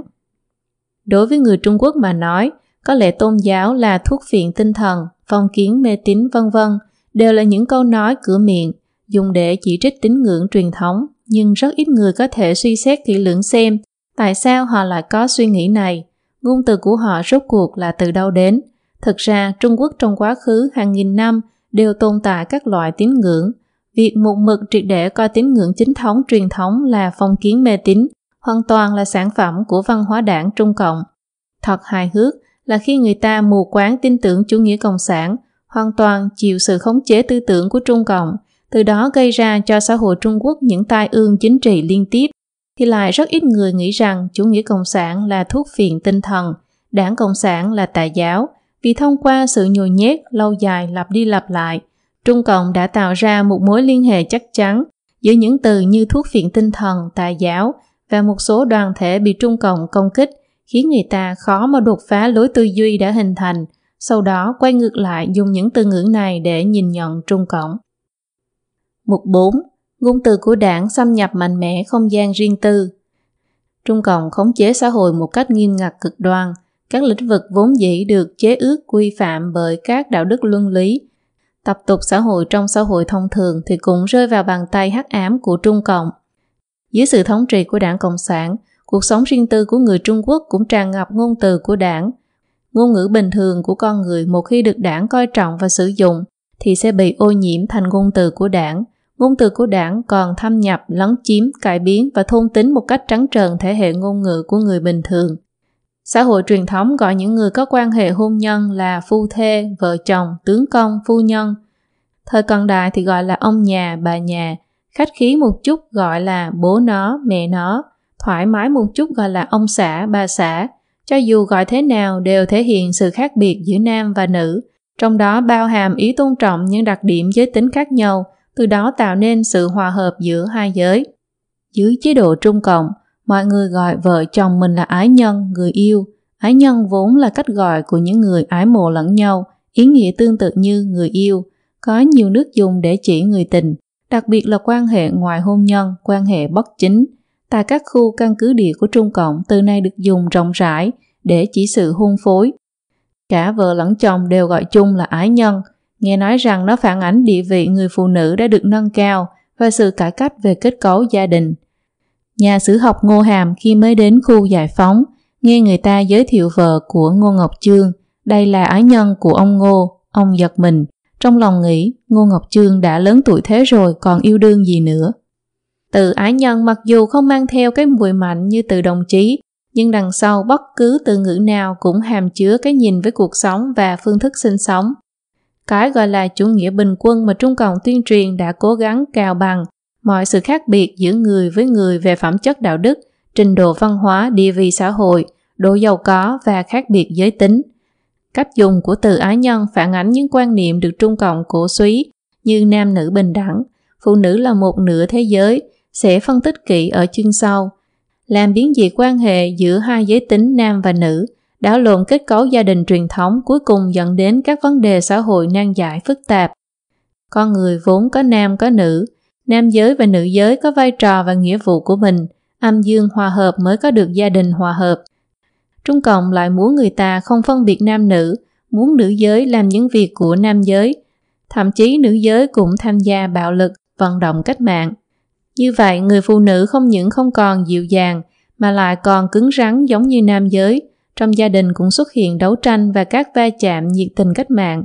Thế thì làm sao có thể có cuộc sống hài hòa được?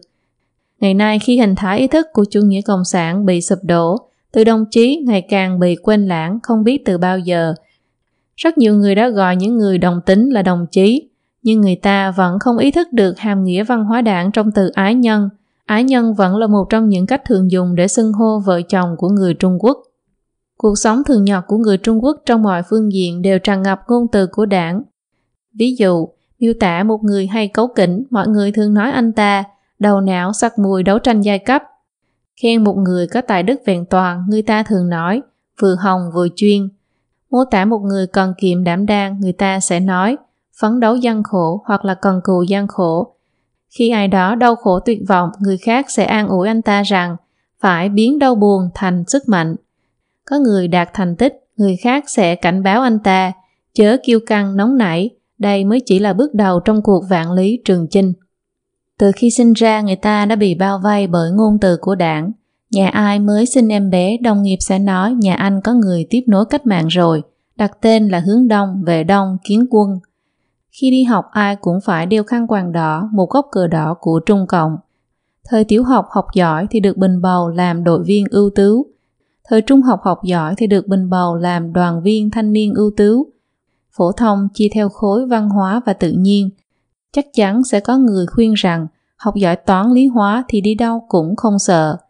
Vì dưới sự thống trị của Trung Cộng, muôn văn rất gần với hình thái ý thức của đảng, nên người ta cho đó là con đường nguy hiểm. Câu đầu tiên trong đánh giá cuối học kỳ chắc chắn là học sinh này cần tiến bộ hơn về chính trị, tích cực tham gia tổ chức đảng đoàn. Điền lý lịch phải thêm xuất thân gia đình và thành phần bản thân. Lên đại học thì không tránh khỏi phải tiếp xúc với bí thư đảng, bí thư đoàn, phụ đạo viên chính trị. Kết bạn thì nói chúng ta từ khắp nơi trên cả nước đến với nhau vì một mục tiêu cách mạng. Khó khăn lắm mới tìm được một công việc, phải nói là mình tham gia công tác rồi. Ý nghĩa của tham gia công tác là chỉ có một loại công tác, đó là công tác cách mạng của Trung Cộng. Ý nói là hiện nay tôi đã được kết nạp thành một thành viên trong đó rồi. Tham gia công tác có nghĩa là người này đã có đơn vị, đã tìm thấy tổ chức, mỗi tuần phải tham gia nửa ngày học tập chính trị, xét đánh cũng không được thay đổi. Kết hôn phải được đơn vị viết thư giới thiệu, sinh con phải có chỉ thị, cứ thế làm mấy chục năm. Đến tuổi về hưu phải xét công luận tội theo các quy tắc của bộ máy quan liêu của Trung Cộng. Ai trước đây tham gia cách mạng vào năm nào đó thì giờ gọi là cán bộ nghỉ hưu. Mấy năm sau tham gia cách mạng gọi là cán bộ về hưu. Trẻ hơn một chút thì không có về hưu, chỉ là xuống chức, rút lui nội bộ, bị tổ chức hất cẳng, ra ngoài tự mưu sinh. Có người không chịu nổi nỗi uất ức, liền chủ động đi kinh doanh buôn bán, giữ chức nhưng ngừng nhận lương, lĩnh bảo hiểm xã hội một lần. Nếu chẳng may qua đời, nhận xét tốt nhất trong cáo phó là trung với cách mạng, trung với đảng. Sự ra đi của đồng chí gì gì đó là mất mát to lớn của đảng ta, quân ta và nhân dân các dân tộc cả nước. Lễ truy điệu sẽ không thể thiếu việc liệt kê tên những cán bộ đảng và nhà nước đã tới thăm người đó trong thời gian lâm bệnh nặng. Kết quả của việc ngôn từ của đảng xâm lấn vào đời sống cá nhân là kết cấu của xã hội bình thường, cuộc sống gia đình, toàn bộ tư tưởng tình cảm của người ta đều bị ô nhiễm bởi văn hóa đảng. Con người mất đi hệ thống tham chiếu quan trọng để dựa vào mà đánh giá chính quyền Trung Cộng.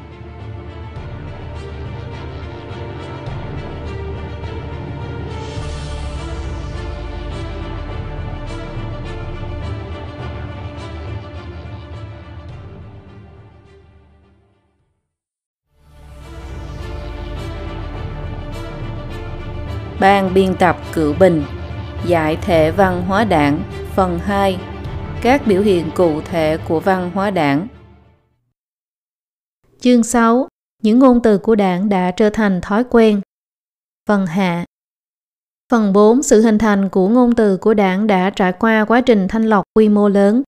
Sự hình thành và phát triển của ngôn ngữ là một quá trình tự nhiên Tính ổn định cao của hệ thống chữ Hán có tác dụng hết sức quan trọng trong việc duy trì sự ổn định và thống nhất của nền văn minh Hoa Hạ. Đối với một quốc gia có bề dày truyền thống lịch sử như Trung Quốc, sự quy phạm về ngôn ngữ, sự cẩn trọng và đúng mực về hành vi đã trở nên hết sức trọng yếu, trở nên đặc biệt quan trọng. Tuy nhiên, xuất phát điểm của các chính sách của Trung Cộng lại không phải nhằm mục đích giữ gìn sự toàn vẹn và thuần chính của văn hóa chính thống, Hoàn toàn ngược lại để phá bỏ tất cả những chướng ngại trên con đường thiết lập ách thống trị độc tài của nó. Trung Cộng cần phải nhanh chóng hoàn thành việc phủ nhận văn hóa truyền thống, đồng thời nhồi nhét vào đầu người dân các tà thuyết như thuyết vô thần, thuyết tiến hóa, triết học đấu tranh. Do vậy, Trung Cộng đã huy động chính quyền quốc gia để tiến hành cuộc chỉnh lý ngôn ngữ trên quy mô lớn, huy động bộ máy quốc gia, dùng mọi thủ đoạn để tuyên truyền ngôn từ của đảng khắp toàn quốc đây là đặc điểm căn bản của việc xây dựng hệ thống ngôn từ của đảng. Mục 1. Nguồn gốc ngôn từ của đảng Nói một cách khái quát, ngôn từ của đảng có 6 nguồn gốc chủ yếu. Phiên dịch hàng loạt do lãnh đạo tối cao của đảng sáng tác ra, sinh ra đồng thời với các tổ chức, biên tập có hệ thống, sự tô vẽ của các nhà văn, sự hợp tác của quần chúng. Chủ nghĩa Mark Lenin là một loại học thuyết ngoại lai, Ngôn từ của đảng thời kỳ đầu tất nhiên phải dùng sách phiên dịch để làm phương tiện truyền đạt.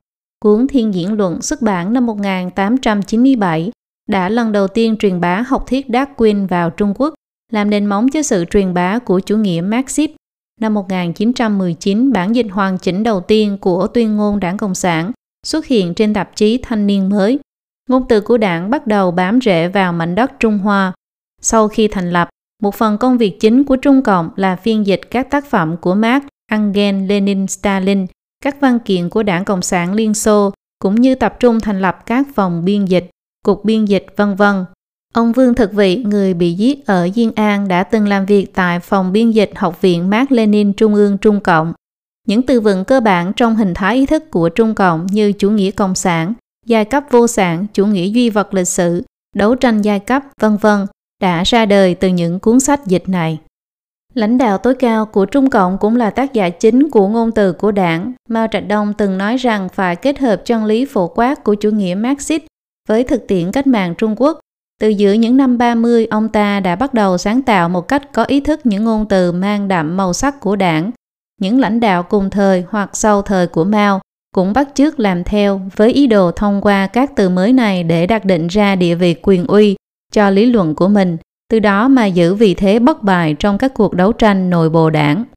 Trung Quốc hóa chủ nghĩa Marxist tiếp tục sự nghiệp cách mạng trong điều kiện chuyên chính của giai cấp vô sản, phe nắm quyền đi theo con đường chủ nghĩa tư sản, bốn kiên trì, xã hội chủ nghĩa mang đặc sắc Trung Quốc, phản đối tự do hóa của giai cấp tư sản, tam giảng, tam đại biểu, xã hội hài hòa, bác vinh, bác nhục, đều là những từ mới do lãnh đạo đảng sáng tạo ra. Còn chỉ ra rằng là một chỉnh thể Trung Cộng cần phải tạo căn cứ hợp pháp cho nó. Cá nhân lãnh đạo Trung Cộng cũng cần phải tạo căn cứ hợp pháp cho họ, do hầu hết các đời lãnh đạo Trung Cộng đều gây nợ máu, nên người kế nhiệm phải giữ một khoảng cách nhất định với người tiền nhiệm. Nhưng họ lại không thể vượt quá giới hạn mà chỉnh thể Trung Cộng đã định ra từ trước. Hoa Quốc Phong chính vì không dàn xếp tốt quan hệ hai bên, không từ bỏ mối quan hệ với Mao, lại còn đưa ra phương châm hai điều phàm là nên chẳng bao lâu sau đã bị ép phải từ chức. Trung Cộng là một đảng theo chủ nghĩa Lenin có tính tổ chức kỷ luật nghiêm ngặt. Ngôn từ của đảng sinh ra đồng thời với các tổ chức. Chỉ một số lượng lớn từ vựng được sản sinh gắn với hình thức tổ chức và các hoạt động thông thường của Trung Cộng.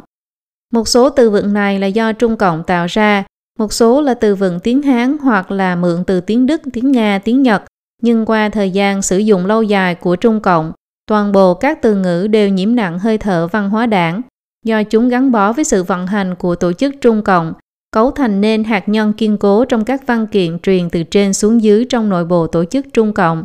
Vì vậy có thể nói chúng là những ngôn từ của đảng ẩn sâu nhất nhưng lại mạnh mẽ nhất. Những từ ngữ mà chúng tôi tập trung phân tích trong phần đầu chương này như tuyên truyền, quán triệt, chấp hành, đấu tranh, chiến sĩ thi đua, đại biểu, tinh thần hội nghị, đường lối, nhận thức, lãnh đạo, hiệu triệu, phấn đấu, ủy ban, báo cáo tư tưởng, từ kiểm điểm, phê bình và tự phê bình chính là thuộc loại ngôn từ của đảng này. Biên soạn có hệ thống Trung Cộng khống chế tất cả bộ máy tuyên truyền, bộ văn hóa giáo dục, cơ quan nghiên cứu khoa học. Chỉ cần lãnh đạo tối cao của đảng hoặc trung ương đảng đặt ra cái gọi là đường lối phương châm chính sách, thì những cơ quan này liền ra sức phát triển các luận chứng, liên tục tô vẽ cho chúng mang vẻ hào nhoáng đường hoàng. Trung Quốc đại lục đã xuất bản một lượng lớn những cuốn sách như Gì gì đó, học chủ nghĩa Marxist, tư tưởng gì gì đó của Mao Trạch Đông, lý luận xây dựng chủ nghĩa xã hội mang đặc sắc Trung Quốc. Những cuốn sách này tập hợp một số câu nói bóc hữu về một vấn đề nào đó của những bậc thầy cách mạng, sau đó được những nhà văn Tây Sai của đảng giỏi tân bốc, su nịnh chế tác lại thành những tác phẩm vĩ đại dày cộp trong quá trình này cũng tạo ra một lượng lớn ngôn từ của đảng. Sự tô vẽ của các nhà văn và sự hợp tác của quần chúng cũng là nguồn gốc của ngôn từ của đảng. Các nhà văn của tà đảng vì muốn nịnh bờ cấp trên để thăng quan phát tài mà đã chủ động phối hợp với Trung Cộng sáng tạo nên đống rác rưởi văn hóa đảng. Những người dân sống dưới chế độ chuyên chế độc đảng vì thuận theo hoặc vì không còn cách nào cũng đều đã tham gia vào quá trình tạo ra ngôn từ của đảng. Ví dụ, Luận điệu, văn hóa truyền thống cản trở hiện đại hóa do các nhà văn của Trung Cộng tạo ra chính là một ví dụ về sự tô vẽ của nhà văn. Trung Cộng còn tự hô hào rằng không có đảng Cộng sản thì không có nước Trung Hoa mới. Những năm gần đây, người dân Trung Quốc cũng tiếp thu những ẩn ý của Trung Cộng mà tự phát ngôn ra những câu như không có đảng Cộng sản thì Trung Quốc sẽ ra sao. Đây chính là kiểu hợp tác của quần chúng. Mục 2. Sự hình thành và phát triển của ngôn từ của đảng Muốn nhìn thấu văn hóa đảng thì phải chú ý đến những yếu tố thay đổi và không thay đổi trong đó. Lá cờ lý tưởng của đảng Cộng sản đang thay đổi, phương châm chính sách đang thay đổi, đối tượng đã kích cũng đang thay đổi, nhưng chế độ độc tài chuyên chính của đảng thì mãi mãi không đổi, bản chất tà giáo của nó mãi mãi không đổi, thủ đoạn lưu manh của nó mãi mãi không đổi. Vì vậy, mặc dù ở các giai đoạn lịch sử khác nhau, ngôn từ của đảng gắn bó mật thiết với các cuộc vận động chính trị của Trung Cộng, thể hiện những đặc điểm khác nhau, nhưng bên trong nó vẫn tồn tại một hạt nhân kiên cố. Hạt nhân này chính là đại diện cho bản chất của Trung Cộng. Sự phát triển của ngôn từ của đảng có thể chia thành những giai đoạn như sau. 1. Từ năm 1919 đến năm 1937, giai đoạn phôi thai của ngôn từ của đảng. Năm 1919, bản dịch toàn văn, tuyên ngôn đảng Cộng sản được xuất bản. Trung Cộng ban đầu được thành lập là một chi bộ của quốc tế Cộng sản vùng Viễn Đông. Vì vậy, từ cơ sở lý luận ban đầu cho đến hình thức tổ chức của Trung Cộng đều mô phỏng theo quốc tế Cộng sản. Ngoài các từ ngữ dịch ra cơ bản chưa hình thành ngôn từ đặc trưng của đảng, thời gian này, lực lượng vũ trang được gọi là Hồng quân, căn cứ địa được gọi là khu Xô Viết, chính quyền các cứ được gọi là chính quyền Xô Viết, toàn phụ hòa theo đảng Cộng sản Liên Xô. 2. Từ năm 1938 đến năm 1949, khoác lên cái áo Trung Quốc hóa. Vì đấu tranh nội bộ đảng sau khi tháo chạy khỏi Diên An, Mao Trạch Đông vội vàng giành lấy quyền giải thích riêng về chủ nghĩa Marxist trong hội nghị toàn quốc lần thứ sáu của Trung Cộng năm 1938. Mao đã lần đầu tiên đưa ra khái niệm Trung Quốc hóa chủ nghĩa Marxist.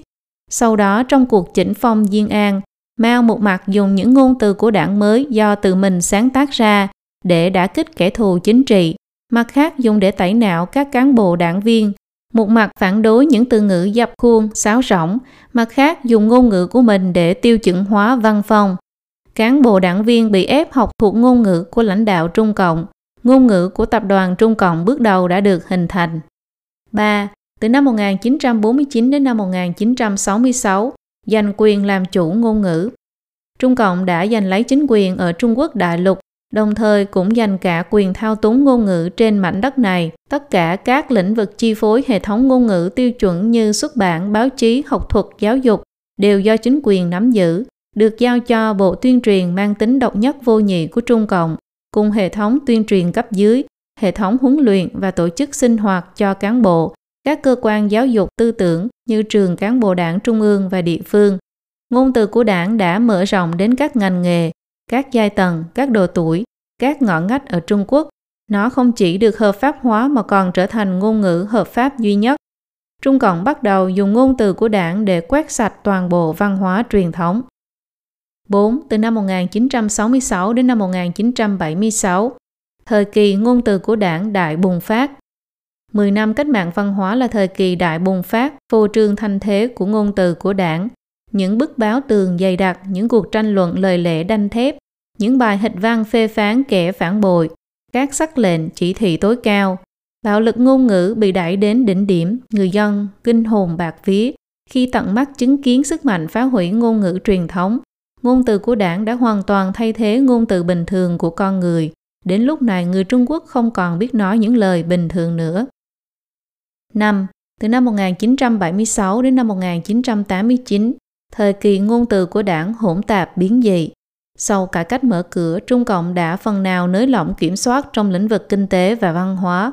Một số ít từ ngữ của người bình thường được cho phép sử dụng trở lại. Ví dụ đầu những năm 80 đã từng có các cuộc thảo luận về chủ nghĩa nhân đạo, nhưng do Trung Cộng trong suốt 30 năm kể từ ngày thành lập liên tục nhồi nhét ngôn từ của đảng vào đầu người dân, cũng do Trung Cộng quyết không buông lỏng kiểm soát trong lĩnh vực chính trị, nên ngôn từ của đảng vẫn giữ vị trí chi phối trong hệ thống ngôn ngữ của người Trung Quốc người ta đã mất đi khả năng phân biệt và khả năng miễn dịch đối với ngôn từ của đảng. 6. Từ năm 1989 cho đến nay, thời kỳ suy đồi bại hoại, Vào thời kỳ Giang Trạch Dân nắm quyền, đằng sau vẻ bề ngoài phồn vinh của xã hội Trung Quốc, tiềm ẩn các loại mâu thuẫn, cuộc sống vô vị, đạo đức trượt dốc, tư tưởng khô kiệt, cải cách thụt lùi, tệ nạn xã hội tràn lan, ngôn từ của đảng càng thêm sáo rỗng, vô vị. Dùng thuyết tam đại biểu để chỉ đạo việc giết mổ của chúng ta, biểu ngữ tại một cơ sở giết mổ gia súc ở Đồng Nhân, Quý Châu. Nó thể hiện sự suy thoái vào thời kỳ cuối cách mạng. Ngôn từ của đảng thời kỳ cuối có ý đồ mượn thuật ngữ Tây Phương, thuật ngữ khoa học kỹ thuật, công trình gì gì đó, và một số từ ngữ trong văn hóa truyền thống đức trị để cứu vãn vận mệnh suy vong của mình. Ngôn từ của đảng là một lượng lớn dân ca, truyện cười chính trị đã tạo nên hiện tượng cộng sinh lạ lùng. Nó thể hiện sự suy đồi toàn diện của xã hội và thái độ tự chế giễu trong tuyệt vọng của người dân. Mục 3. Ngôn từ của đảng mang tính giai đoạn và ngôn từ của đảng mang tính chế độ. Căn cứ vào việc một từ ngữ có được sử dụng xuyên suốt qua các giai đoạn phát triển của Trung Cộng hay không, chúng ta có thể chia ngôn từ của đảng thành hai loại. Ngôn từ của đảng mang tính giai đoạn và ngôn từ của đảng mang tính chế độ. Ngôn từ của đảng mang tính giai đoạn là ngôn từ của đảng được sáng tạo và sử dụng trong các cuộc vận động chính trị liên tiếp của Trung Cộng. Nó mang tính tạm thời và dễ loại bỏ. Còn ngôn từ của đảng mang tính chế độ lại xuyên suốt qua các thời kỳ kể từ khi thành lập Trung Cộng đến nay. Nó là ngôn ngữ nòng cốt nhất, trọng yếu nhất và thể hiện rõ nhất bản chất của Trung Cộng. Ngôn từ của đảng mang tính giai đoạn thể hiện ra cái biến đổi của Trung Cộng, còn ngôn từ của đảng mang tính chế độ thể hiện ra cái bất biến của Trung Cộng. Nếu ngôn từ của đảng mang tính giai đoạn như là phù sa trôi theo dòng nước, thì ngôn từ của đảng mang tính chế độ như lòng sông kiên cố. Sự lừa gạt của Trung Cộng thể hiện ở chỗ chúng thu hút sự chú ý của mọi người vào ngôn từ của đảng mang tính giai đoạn. Mỗi lần trải qua một cuộc vận động chính trị, chúng lại thay hình đổi dạng bằng cách nhanh chóng đào thải những ngôn từ của đảng mang tính giai đoạn. Những người tưởng rằng Trung Cộng đã thay đổi, Trung Cộng ngày hôm nay đã không còn là Trung Cộng ngày hôm qua nữa, đều không nhận ra mối liên hệ giữa ngôn từ của đảng mang tính giai đoạn và ngôn từ của đảng mang tính chế độ này. Những cuộc vận động chính trị không ngừng đã sản sinh ra rất nhiều từ ngữ mới như ví dụ dưới đây, bản 4. Năm 1942, vận động chỉnh phong gồm có chủ nghĩa chủ quan, chủ nghĩa bè phái, chủ nghĩa tự do, thẩm tra cán bộ, trừ gian, cứu giúp những người xa ngã, tinh vịt, bức cung, tục quần sỉ nhục, cắt đuôi, loại bỏ tư tưởng xấu. Từ năm 1947 đến năm 1950, cải cách ruộng đất, gồm có tam kiểm, tam chỉnh, dựa vào bằng nông, cố nông, đoàn kết trung nông, phú nông trung lập, vùng lên, đánh bọn cường hào, chia ruộng đất. Từ năm 1951 đến năm 1952, tam phản, ngũ phản, nhà tư bản bất hợp pháp, chống lại sự lãnh đạo kinh tế quốc doanh, theo chủ nghĩa xã hội, nhảy dù, nhảy đứng, nhảy lầu tự sát. Năm 1957, phản hữu gồm có trăm hoa đua nở, dù rắn khỏi hang, thủ đoạn âm mưu và dương mưu, cánh hữu, phần tử chủ nghĩa cơ hội hữu khuynh, mở rộng diện tấn công. Từ năm 1958 đến năm 1960, đại nhảy vọt, gồm có đường lối chung chủ nghĩa xã hội, công xã nhân dân, nhất đại nhị công, quy mô lớn và mức độ công hữu hóa cao, ba mặt hồng kỳ, tiến hành cách mạng trên ba phương diện, cánh đồng sản lượng ngàn cân, ba năm thiên tai. Từ năm 1963 đến năm 1966, Tứ Thanh gồm có vận động giáo dục chủ nghĩa xã hội ở nông thôn, đoàn kết bần nông, cố nông, trung nông, bốn loại cán bộ không trong sạch. Từ năm 1966 đến năm 1976, Đại cách mạng văn hóa gồm có tính bề phái thực hiện phản cách mạng, trợ giúp cánh tả, can quyết văn đấu, võ đấu, đấu tố, chuồng bò, phê bình sửa chữa, quyết định cao, ngữ lục ca, trung tự vũ, sáng chỉ thị, tối báo cáo, đọc hàng ngày, hồng hải dương, hồng bảo thư, hồng vệ binh, phê tạo phản, phái theo tư bản, xú lão cửu, lũ chó má, phong trào lật lại bản án, đứng nhằm hàng ngũ, đại xuyên liên, tấm gương cách mạng, đại hồi đỏ, hậu đài đen, đội tuyên truyền, đấu tư phê tu, đấu tranh chống tư hữu, phê phán chủ nghĩa xét lại, giai cấp tư sản, phân công võ vệ, dùng ngoài bút làm vũ khí, dùng vũ lực để phòng vệ, hưng vô miệt tư, đề cao tư tưởng giai cấp vô sản, xóa bỏ tư tưởng giai cấp tư sản, chiến sĩ cách mạng trẻ, kẻ phản động, tháng 2 ngược dòng, lên rừng xuống biển, cây đài thụ, chỉ vì thống soái mao, phê lâm phê khổng, phê phán lâm bưu, khổng tử, pháp quyền của giai cấp tư sản, quyền uy học thuật phản động, thanh lý đội ngũ giai cấp, trời đất bao la thì tha hồ phát huy tài năng. Từ năm 1977 đến năm 1989, thời kỳ cải cách mở cửa gồm có thực tiễn là tiêu chuẩn duy nhất để kiểm nghiệm chân lý, cải cách mở cửa, mò đá qua sông, mèo đen mèo trắng, bốn nguyên tắc cơ bản, bốn hiện đại hóa, ưu tiên một số người giàu lên, chủ nghĩa xã hội mang đặc sắc Trung Quốc, gột rửa sự tha hóa về tinh thần, phản đối tự do hóa giai cấp tư sản, bốn loại người mới, năm phép tắc, bốn đẹp, ba yêu mến, năm phép tắc, văn minh, lễ độ, vệ sinh, trật tự, đạo đức, bốn đẹp, ngôn ngữ đẹp, tâm hồn đẹp, hành vi đẹp, môi trường đẹp, ba yêu mến, yêu tổ quốc, yêu chủ nghĩa xã hội, yêu đảng Cộng sản Trung Quốc. Từ năm 1989 đến năm 2002, thời kỳ Giang Trạch Dân, gồm có tam giảng, tam đại biểu, tám điểm của Giang theo kịp thời đại, văn hóa tiên tiến, ổn định áp đảo hết thảy.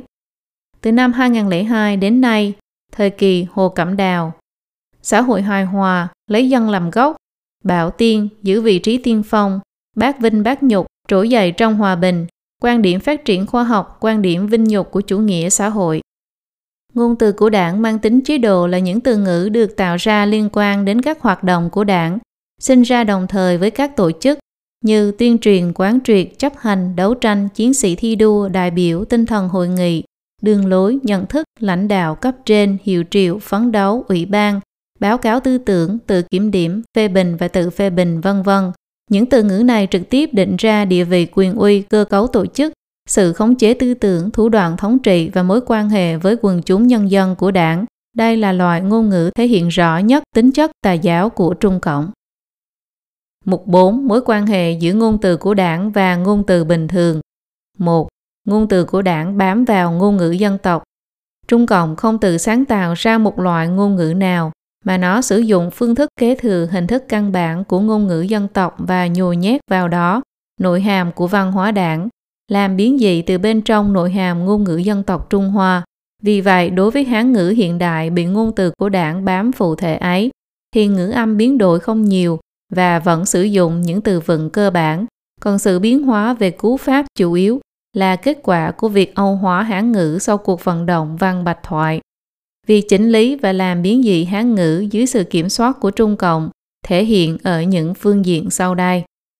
2. Sáng tạo ra lượng lớn từ mới như khu Xô Viết, vùng căn cứ giáp ranh, Hồng quân, đấu tranh, trường chinh, thống nhất chiến tuyến, chỉnh phong, cải cách ruộng đất, tổ đổi công, hợp tác hóa, công tư hợp doanh, hình thức kinh doanh do nhà nước và tư nhân cùng góp vốn, túc phản, điều cán bộ xuống cơ sở rèn luyện, đại nhảy vọt, đường lối chung, Công xã Nhân dân, An Cương Hiến Pháp, Quốc Khánh, Người Thép, Cánh Đồng Đài Trại, Tinh Thần Long Giang, Hồng Về Binh, Tấm Gương Cách Mạng, theo phe tư sản, phe tạo phản, Đại Liên Hợp, đội tuyên truyền công nhân, trợ giúp phe cánh tả, Đài Phê Bình, Đại Minh Đại Phóng, đội thanh trừng giai cấp, Ủy ban Cách mạng, Hồng Sắc Nương Tự Quân, phiếu lương thực, phiếu vải, phiếu dầu, dấu ấn giai cấp, thống soái chính trị, gió đông áp đảo gió tây, nghĩa là phê chính nghĩa áp đảo phê phản diện, tóm hai tay, vân vân. Những từ ngữ này đều do Trung Cộng tạo ra trong hoạt động hàng ngày và trong các cuộc vận động chính trị. Mặc dù sử dụng yếu tố Hán ngữ, nhưng về bản chất lại khác hẳn với nội hàm văn hóa dân tộc. Nó hoàn toàn mang màu sắc văn hóa đảng. 3. Làm sai lệch ý nghĩa của Hán ngữ một số từ vựng tiếng Hán vốn đã tồn tại trải qua thời gian dài bị Trung Cộng sử dụng sai lệch ý nghĩa. Nghĩa của những từ này bị bóp méo. Nghĩa của từ sau khi bị bóp méo lại được cố định lại trong từ điển của Trung Cộng, trở thành nghĩa cơ bản hoặc một trong những nghĩa cơ bản của từ vựng đó. Ví dụ như tích phi thành thị, tức cái sai lặp đi lặp lại lâu dần thành cái đúng. Rập khuôn làm theo, mọi người vẫn tưởng rằng nghĩa gốc của những từ này là như thế, nên không có cảm nhận về nhân tố văn hóa đảng trong đó. Như bí thư, nghĩa gốc là nhân viên thư ký một chức vụ gần giống với văn thư.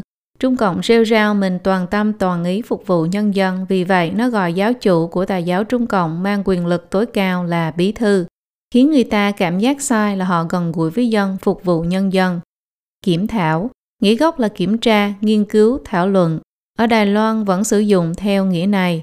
Ép mọi người kiểm thảo là một trong những thủ đoạn chủ yếu để Trung Cộng tiến hành áp chế tư tưởng của quần chúng, đảng viên. Dưới chế độ thống trị của Trung Cộng, từ đảng viên cấp dưới cho đến lãnh đạo trung ương, từ học sinh tiểu học đến giáo sư lâu năm, hầu như ai cũng từng bị ép viết kiểm thảo. Trong số kiểm thảo, mọi người bị ép nhận rằng mình đã phạm lỗi, phải đào bới thật sâu căn nguyên những sai lầm trong tư tưởng của bản thân, thể hiện quyết tâm đi theo đảng, mong được sự khoan hồng của tổ chức. Mê tín, người ta chỉ cần say mê tin tưởng vào điều gì đó thì chính là mê tín. Bản thân từ này không có nghĩa xấu, con người đều ở trong mê, chỉ khác nhau là có tin hay không tin mà thôi. Nếu người ở trong mê có thể tin thần, tin thiên lý, tin thiện hữu thiện báo, ác hữu ác báo, thì toàn bộ xã hội sẽ giữ được tiêu chuẩn đạo đức khá cao.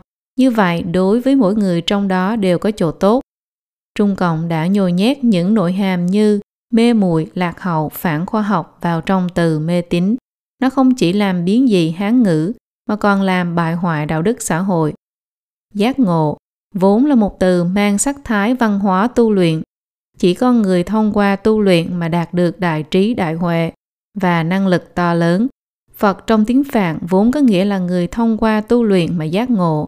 Đảng Cộng sản đã liên hệ từ này với mức độ bị tẩy não của các đảng viên. Nếu đảng tính áp đảo nhân tính thì chính là giác ngộ cao, nếu không thì là giác ngộ kém, vân vân. Trung Cộng biến nghĩa ví von của một số từ thành nghĩa thông thường khiến cho những từ này cũng bị nhuốm màu sắc văn hóa đảng. Ví dụ, gánh nặng, nguyên nghĩa là bưu kiện, hiện nay thường được dùng để chỉ gánh nặng tư tưởng. Người bị Trung Cộng tẩy não thường phải đối mặt với sự xung đột giữa đảng tính và nhân tính. Nhân viên công tác tư tưởng chính trị của Trung Cộng thường khuyên người ta vứt bỏ gánh nặng tư tưởng, có nghĩa là chỉ cần vứt bỏ nhân tính thì sẽ không còn chịu sự dằn vặt lương tâm nữa. Tóc, mũ, gậy, túm tóc, chụp mũ, quật gậy là những thủ đoạn thường dùng trong các cuộc vận động chính trị của Trung Cộng. Túm tóc nghĩa là nắm chặt lấy điểm yếu của kẻ thù chính trị. Chụp mũ nghĩa là quy cho kẻ thù chính trị hoặc đối tượng đã kích một tội danh đáng sợ như phản đảng, phản xã hội chủ nghĩa, công kích ác liệt Mao Chủ tịch, hữu khuynh, vân vân. Từ đó chiếm thế thượng phong về mặt đạo nghĩa, sau đó thẳng tay trừng trị mà không phải lo lắng gì. Quật gậy chính là đấu tranh tàn khốc, đã kích vô tình. Trung Cộng là một tổ chức tà giáo khống chế vô cùng chặt chẽ, nó dùng phương thức khống chế quân đội để mở rộng ra khống chế toàn xã hội. Thể hiện qua ngôn ngữ, chính là rất nhiều từ ngữ đằng đằng sát khí dùng trong quân sự, đã trở thành những từ ngữ thông dụng hàng ngày. Đây cũng là một trong những lý do chính vì sao người Hoa hải ngoại và người dân Hồng Kông cảm thấy lời nói của người dân Đại lục đầy sát khí. Những từ ngữ thường thấy như đội ngũ chỉ tập thể đoàn đội, chiến tuyến chỉ một lĩnh vực nào đó ở Trung Quốc đại lục có một tạp chí khoa học tên là Mặt trận khoa học xã hội. Lính, chiến sĩ, chỉ thành viên, nhân viên công tác thường đi cùng với mặt trận như một người lính mới trên mặt trận giao thông của đảng. Tiêu diệt, chỉ ăn xong, làm xong, vân vân. Nhưng anh phải tiêu diệt hết đĩa rau này. Trận tiêu diệt, chỉ hoàn thành nhiệm vụ như chúng ta đánh một trận tiêu diệt nhé. Sức chiến đấu, tôi không còn sức chiến đấu nữa rồi, nghĩa là tôi không ăn nổi nữa rồi. Thu dọn chiến trường, chỉ việc khắc phục hậu quả, giải quyết vấn đề, tinh binh giảng chính, chỉ việc sa thải nhân viên dư thừa, vân vân.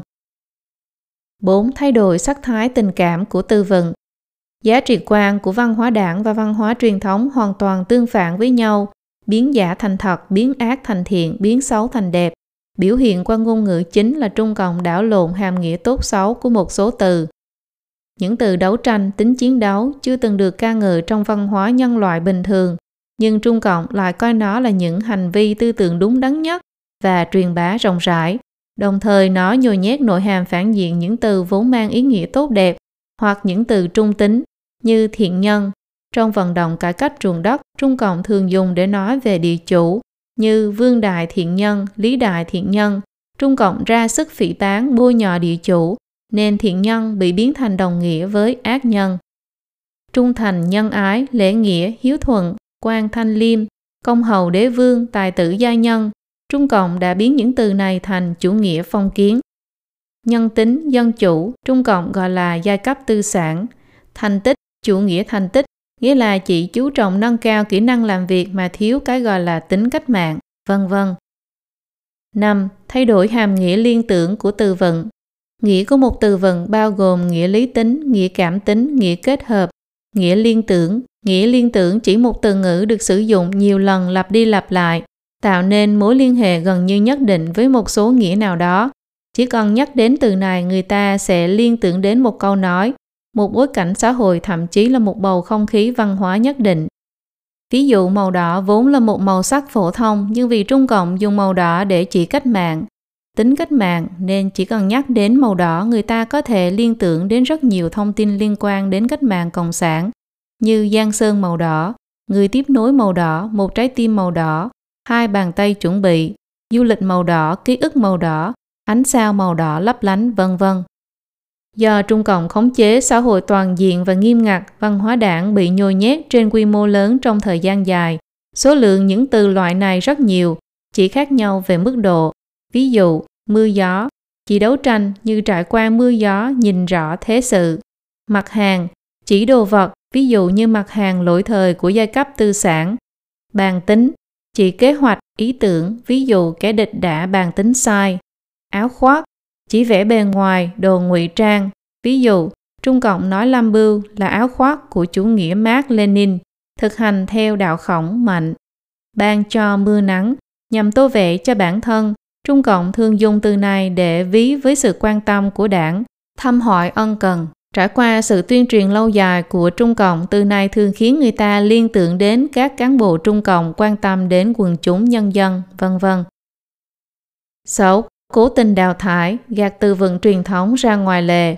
Trong quá trình xây dựng văn hóa đảng, Trung Cộng một mặt tạo ra nhiều từ mới hoặc làm sai lệch lạm dụng từ vựng Hán ngữ, mặt khác lại cố tình đào thải hoặc gạt từ vựng trong văn hóa truyền thống ra ngoài lề.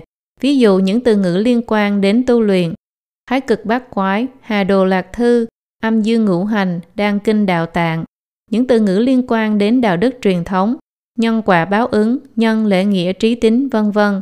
Trong xã hội truyền thống, nhân quả báo ứng gần như là nhận thức chung của các thành viên toàn xã hội.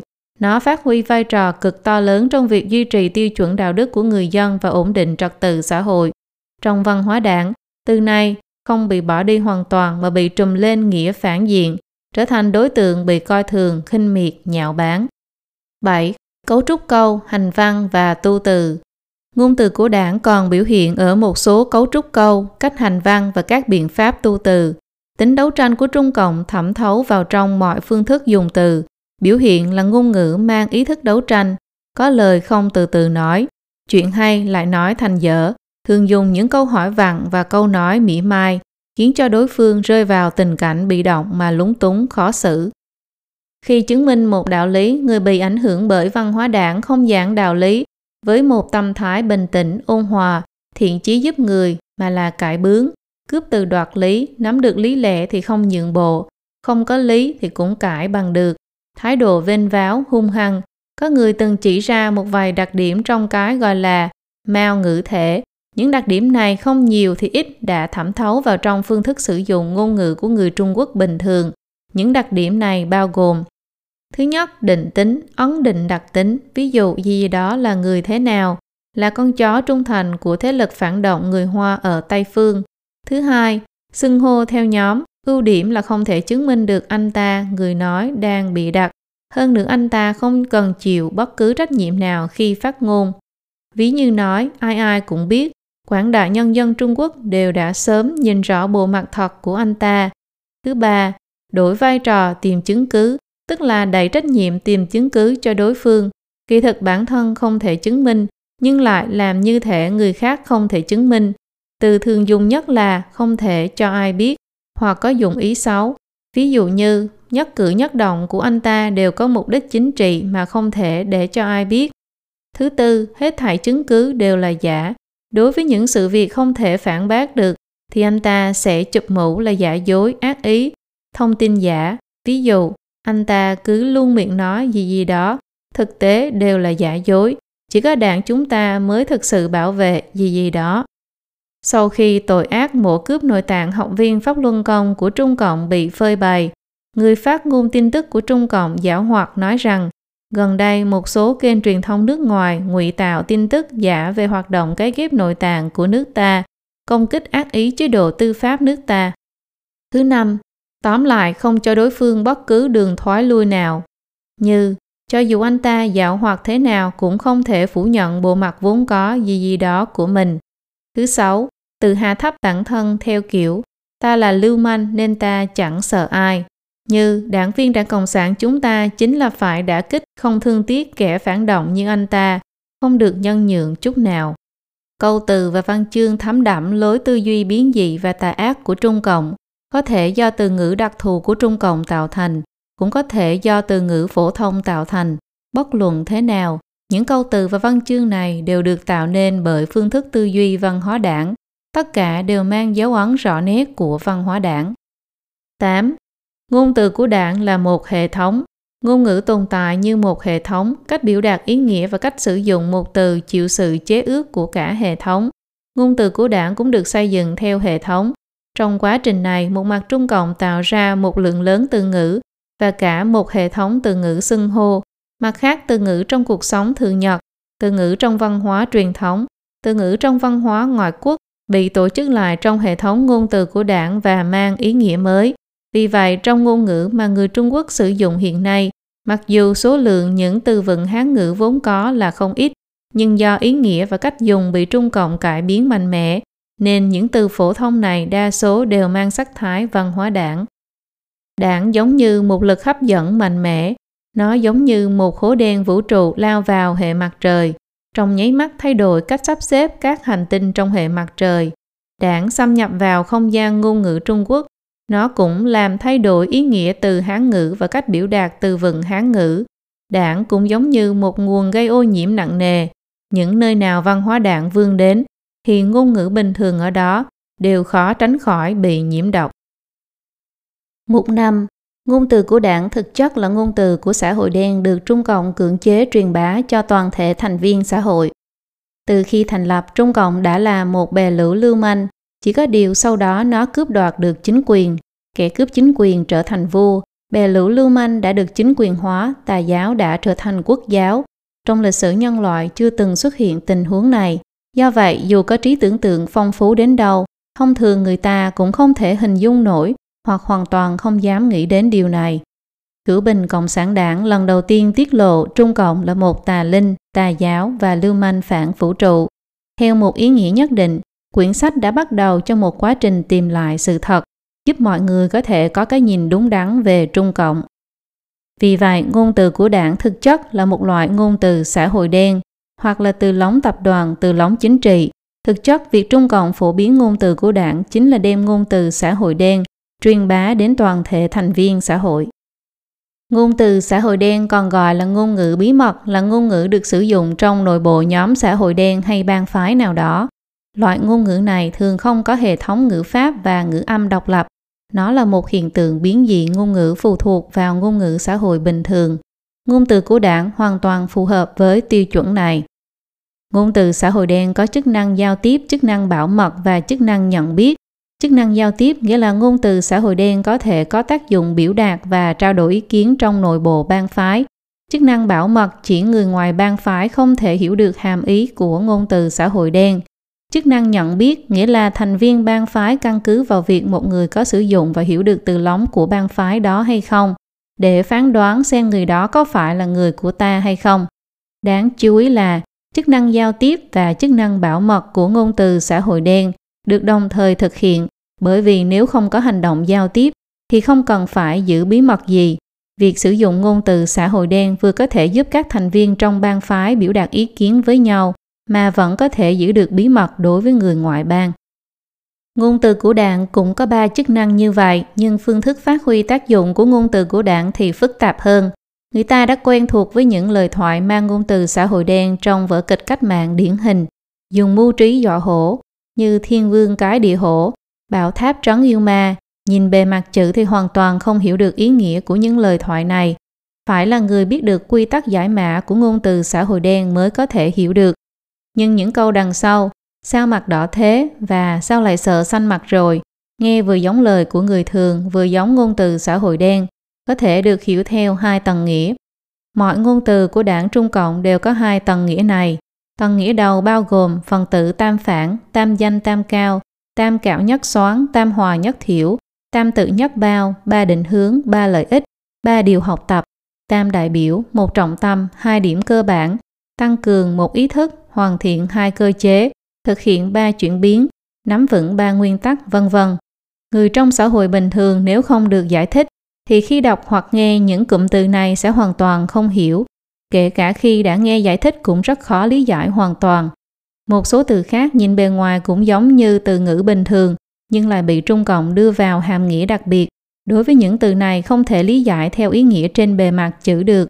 Điểm phức tạp của ngôn từ đảng của Trung Cộng là ở chỗ, cùng một cụm từ ngôn từ của đảng nhưng dùng phương thức giải mã ở tầng thứ khác nhau có thể hiểu được những ý nghĩa khác nhau. Những người càng đứng trên đỉnh cao kim tự tháp quyền lực của Trung Cộng càng nắm được phương thức giải mã tầng cao, thì càng có thể nhìn ra hàm nghĩa chân thực của ngôn từ của đảng Trung Cộng. Ví dụ gần đây Trung Cộng kêu gọi xã hội hài hòa lấy dân làm gốc, những đảng viên tầng thấp và người dân bình thường không nắm được phương thức giải mã ngôn từ xã hội đen, có thể sẽ cảm thấy đảng Cộng sản muốn làm điều tốt cho quần chúng nhân dân.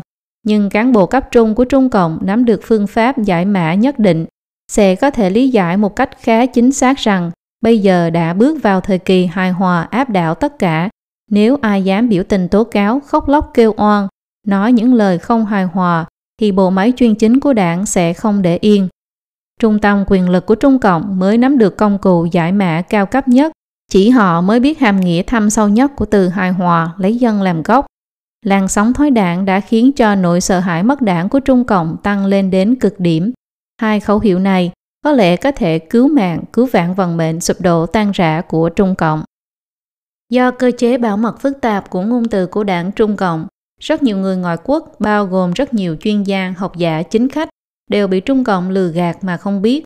Một vị học giả ngoại quốc đã phân tích đặc điểm dùng từ trong bài xã luận và báo cáo Đại hội đảng Trung Cộng đăng trên Nhân dân Nhật Báo vào dịp Tết Nguyên đáng dùng phương pháp thống kê tần suất xuất hiện từ ngữ để phân tích xu hướng chính trị của Trung Cộng. Nhưng Trung Cộng là kẻ nói nhưng không làm, làm nhưng không nói. Phương pháp nghiên cứu của vị học giả này không cách nào phát hiện ra xu hướng chính trị của Trung Cộng. Cùng lắm chỉ có thể nhận ra xu hướng dối trá của Trung Cộng mà thôi. Chức năng nhận biết của ngôn từ của đảng thể hiện ở chỗ thông qua cách nói của một người, các đảng viên có thể nhận biết người này có phải thành viên của đảng hay không và mức độ nhận thức của anh ta về văn hóa đảng đến đâu. Vào năm 2000, đã xảy ra sự kiện cựu lãnh đạo Trung Cộng Giang Trạch Dân quát mắng một nữ phóng viên Hồng Kông. Nếu nhìn lại bối cảnh lúc đó, chúng ta sẽ phát hiện ra câu hỏi của phóng viên Hồng Kông vô cùng đơn giản. Thế nhưng qua câu hỏi đơn giản như vậy, Giang lại phán xét chính xác rằng cô phóng viên này không đồng tình với chính sách Hồng Kông của Trung Cộng nên đã lớn tiếng quát tháo. Phóng viên, Chủ tịch Giang, ngài cảm thấy việc ông Động liên tiếp giữ chức vụ có tốt không? Giang, tốt chứ. Phóng viên, Trung ương cũng ủng hộ ông ấy chứ. Giang, đương nhiên rồi. Phóng viên, không lo rằng việc này sẽ ảnh hưởng đến nền tự trị của Hồng Kông sao? Giang, lớn tiếng quát tháo. Tháng 7 năm 2005, Tổ phó Tổ lãnh đạo hoạt động Bảo Tiên, Thứ trưởng Bộ Tổ chức Trung ương Lý Cảnh Điền đã giới thiệu với giới truyền thông về tình hình Bảo Tiên của Trung Cộng có phóng viên hỏi mấy tháng gần đây, ở vùng nông thôn Trung Quốc xuất hiện một số hiện tượng bạo loạn. Xin ông cho biết Đảng Cộng sản Trung Quốc xử lý những vụ bạo loạn này như thế nào? Lý Cảnh Điền trả lời, rất cảm ơn sự quan tâm của cô tới tình hình nông thôn Trung Quốc, nhưng tôi có thể khẳng định với cô rằng những sự việc xảy ra gần đây ở nông thôn Trung Quốc, chúng tôi gọi là sự kiện mang tính tập thể, chứ không gọi là bạo loạn. Lý Cảnh Điền cũng đã ngay lập tức nhận ra cô phóng viên này không phải là thành viên của bang phái Trung Cộng. Người Trung Quốc sống lâu dài trong chế độ Trung Cộng để hiểu được tình hình chân thực của cục diện chính trị. Họ đã phát triển bản lĩnh siêu thường, đọc hiểu các văn kiện và báo chí Trung Cộng. Họ rất giỏi phán đoán xu hướng chính trị của Trung Cộng qua các câu chữ, thứ tự sắp xếp các lãnh đạo hoặc sự thay đổi cách đề xuất vấn đề nào đó. Trung Cộng đã lũng đoạn tất cả các nguồn tin tức của người dân nên người dân bất đắc dĩ phải làm như vậy. Họ có lẽ có thể phát hiện ra một chút manh mối của những thay đổi về chính trị, nhưng vì phương thức giải mã ngôn từ của Trung Cộng cũng không ngừng thay đổi, nên cách giải mã tự phát này tất nhiên có chỗ phiến diện và sai khác, thậm chí sai khác hàng nghìn lần. Quan trọng hơn là thủ đoạn làm chính trị bẩn thiểu này của Trung Cộng còn không bằng cả băng đảng xã hội đen. Người Trung Quốc sao có thể cho phép nó tiếp tục hại nước, hại dân được. Do tập đoàn Trung Cộng chiếm vị trí thống trị quốc gia, nên những từ lóng tập đoàn, ngôn từ xã hội đen trong ngôn từ của đảng đã được mở rộng thành một loại từ lóng chính trị. Từ lóng chính trị là một hiện tượng hiếm có trong lịch sử ngôn ngữ học nhân loại. Nó cũng chưa từng được phát hiện trong các hình thái xã hội khác. Nó lấy lợi ích của tập đoàn làm nòng cốt, khống chế mọi phương thức giao tiếp bằng ngôn ngữ vì mục đích chính trị, truyền bá cương lĩnh, hình thái tư tưởng hẹp hòi, thậm chí tà ác, dùng phương thức hoạt động của bang phái để thay thế cho phương thức vận hành bình thường của quốc gia và xã hội, làm thay đổi tư tưởng và hành vi của con người, chiếm đoạt khống chế tinh thần và linh hồn của dân tộc. Phần 5. Đặc trưng của ngôn từ của đảng Ngôn từ của đảng có rất nhiều đặc điểm dễ nhận ra. Ví dụ ngôn từ của đảng có tính giả dối, phóng đại, vu khống, mang rờ, thô tục, sặc mùi máu tanh. Theo thống kê từ điển tần suất Hán ngữ hiện đại do Trung Quốc đại lục xuất bản năm 1986, trong số tất cả từ vựng Hán ngữ hiện đại, bao gồm các thực từ và hư từ, tần suất sử dụng động từ chết đứng vị trí thứ 237, từ giết xếp vị trí thứ 940. Ngoài ra, do đảng Cộng sản giành chính quyền bằng cách tạo phản, quản lý người dân Trung Quốc theo kiểu quân sự hóa, nên từ ngữ mang màu sắc quân sự trong ngôn từ của đảng có rất nhiều. Ở đây chúng tôi tập trung phân tích bốn đặc trưng của ngôn từ của đảng. Mục 1. Trung Cộng lũng đoạn quyền định nghĩa từ ngữ. Ngàn ngữ phương Tây có câu, việc của Caesar là của Caesar, việc của Thượng Đế là của Thượng Đế. Chính trị chỉ là một tầng diện của toàn bộ kết cấu xã hội. Trong tình huống thông thường, chính trị sẽ cùng phát huy tác dụng với tín ngưỡng, đạo đức, tập tục vân vân. Một chính quyền theo nghĩa thông thường sẽ không có ý định giải quyết tất cả mọi vấn đề trong cuộc sống con người, càng không định giải quyết những vấn đề quan tâm cuối cùng của nhân sinh như con người từ đâu đến, đi về đâu, mục đích đời người là gì. Nhưng Trung Cộng là một chính quyền tà giáo mà tôn giáo và chính trị được hợp nhất. Nó tất nhiên phải đưa ra một bộ lý giải về trời đất con người, hành vi sinh hoạt và tư tưởng con người để thay thế cho chức năng câu thúc và điều tiết xã hội của tín ngưỡng chính giáo, đạo đức truyền thống và phong tục tập quán. Ngôn từ của đảng do Trung Cộng tạo nên một cách có hệ thống đã cấu thành một thế giới ảo tưởng hoàn chỉnh bao trùm kín kẽ lên thế giới chân thực, quy định ra thể chế chính trị và kết cấu xã hội, ký ức tư tưởng, hành vi của con người.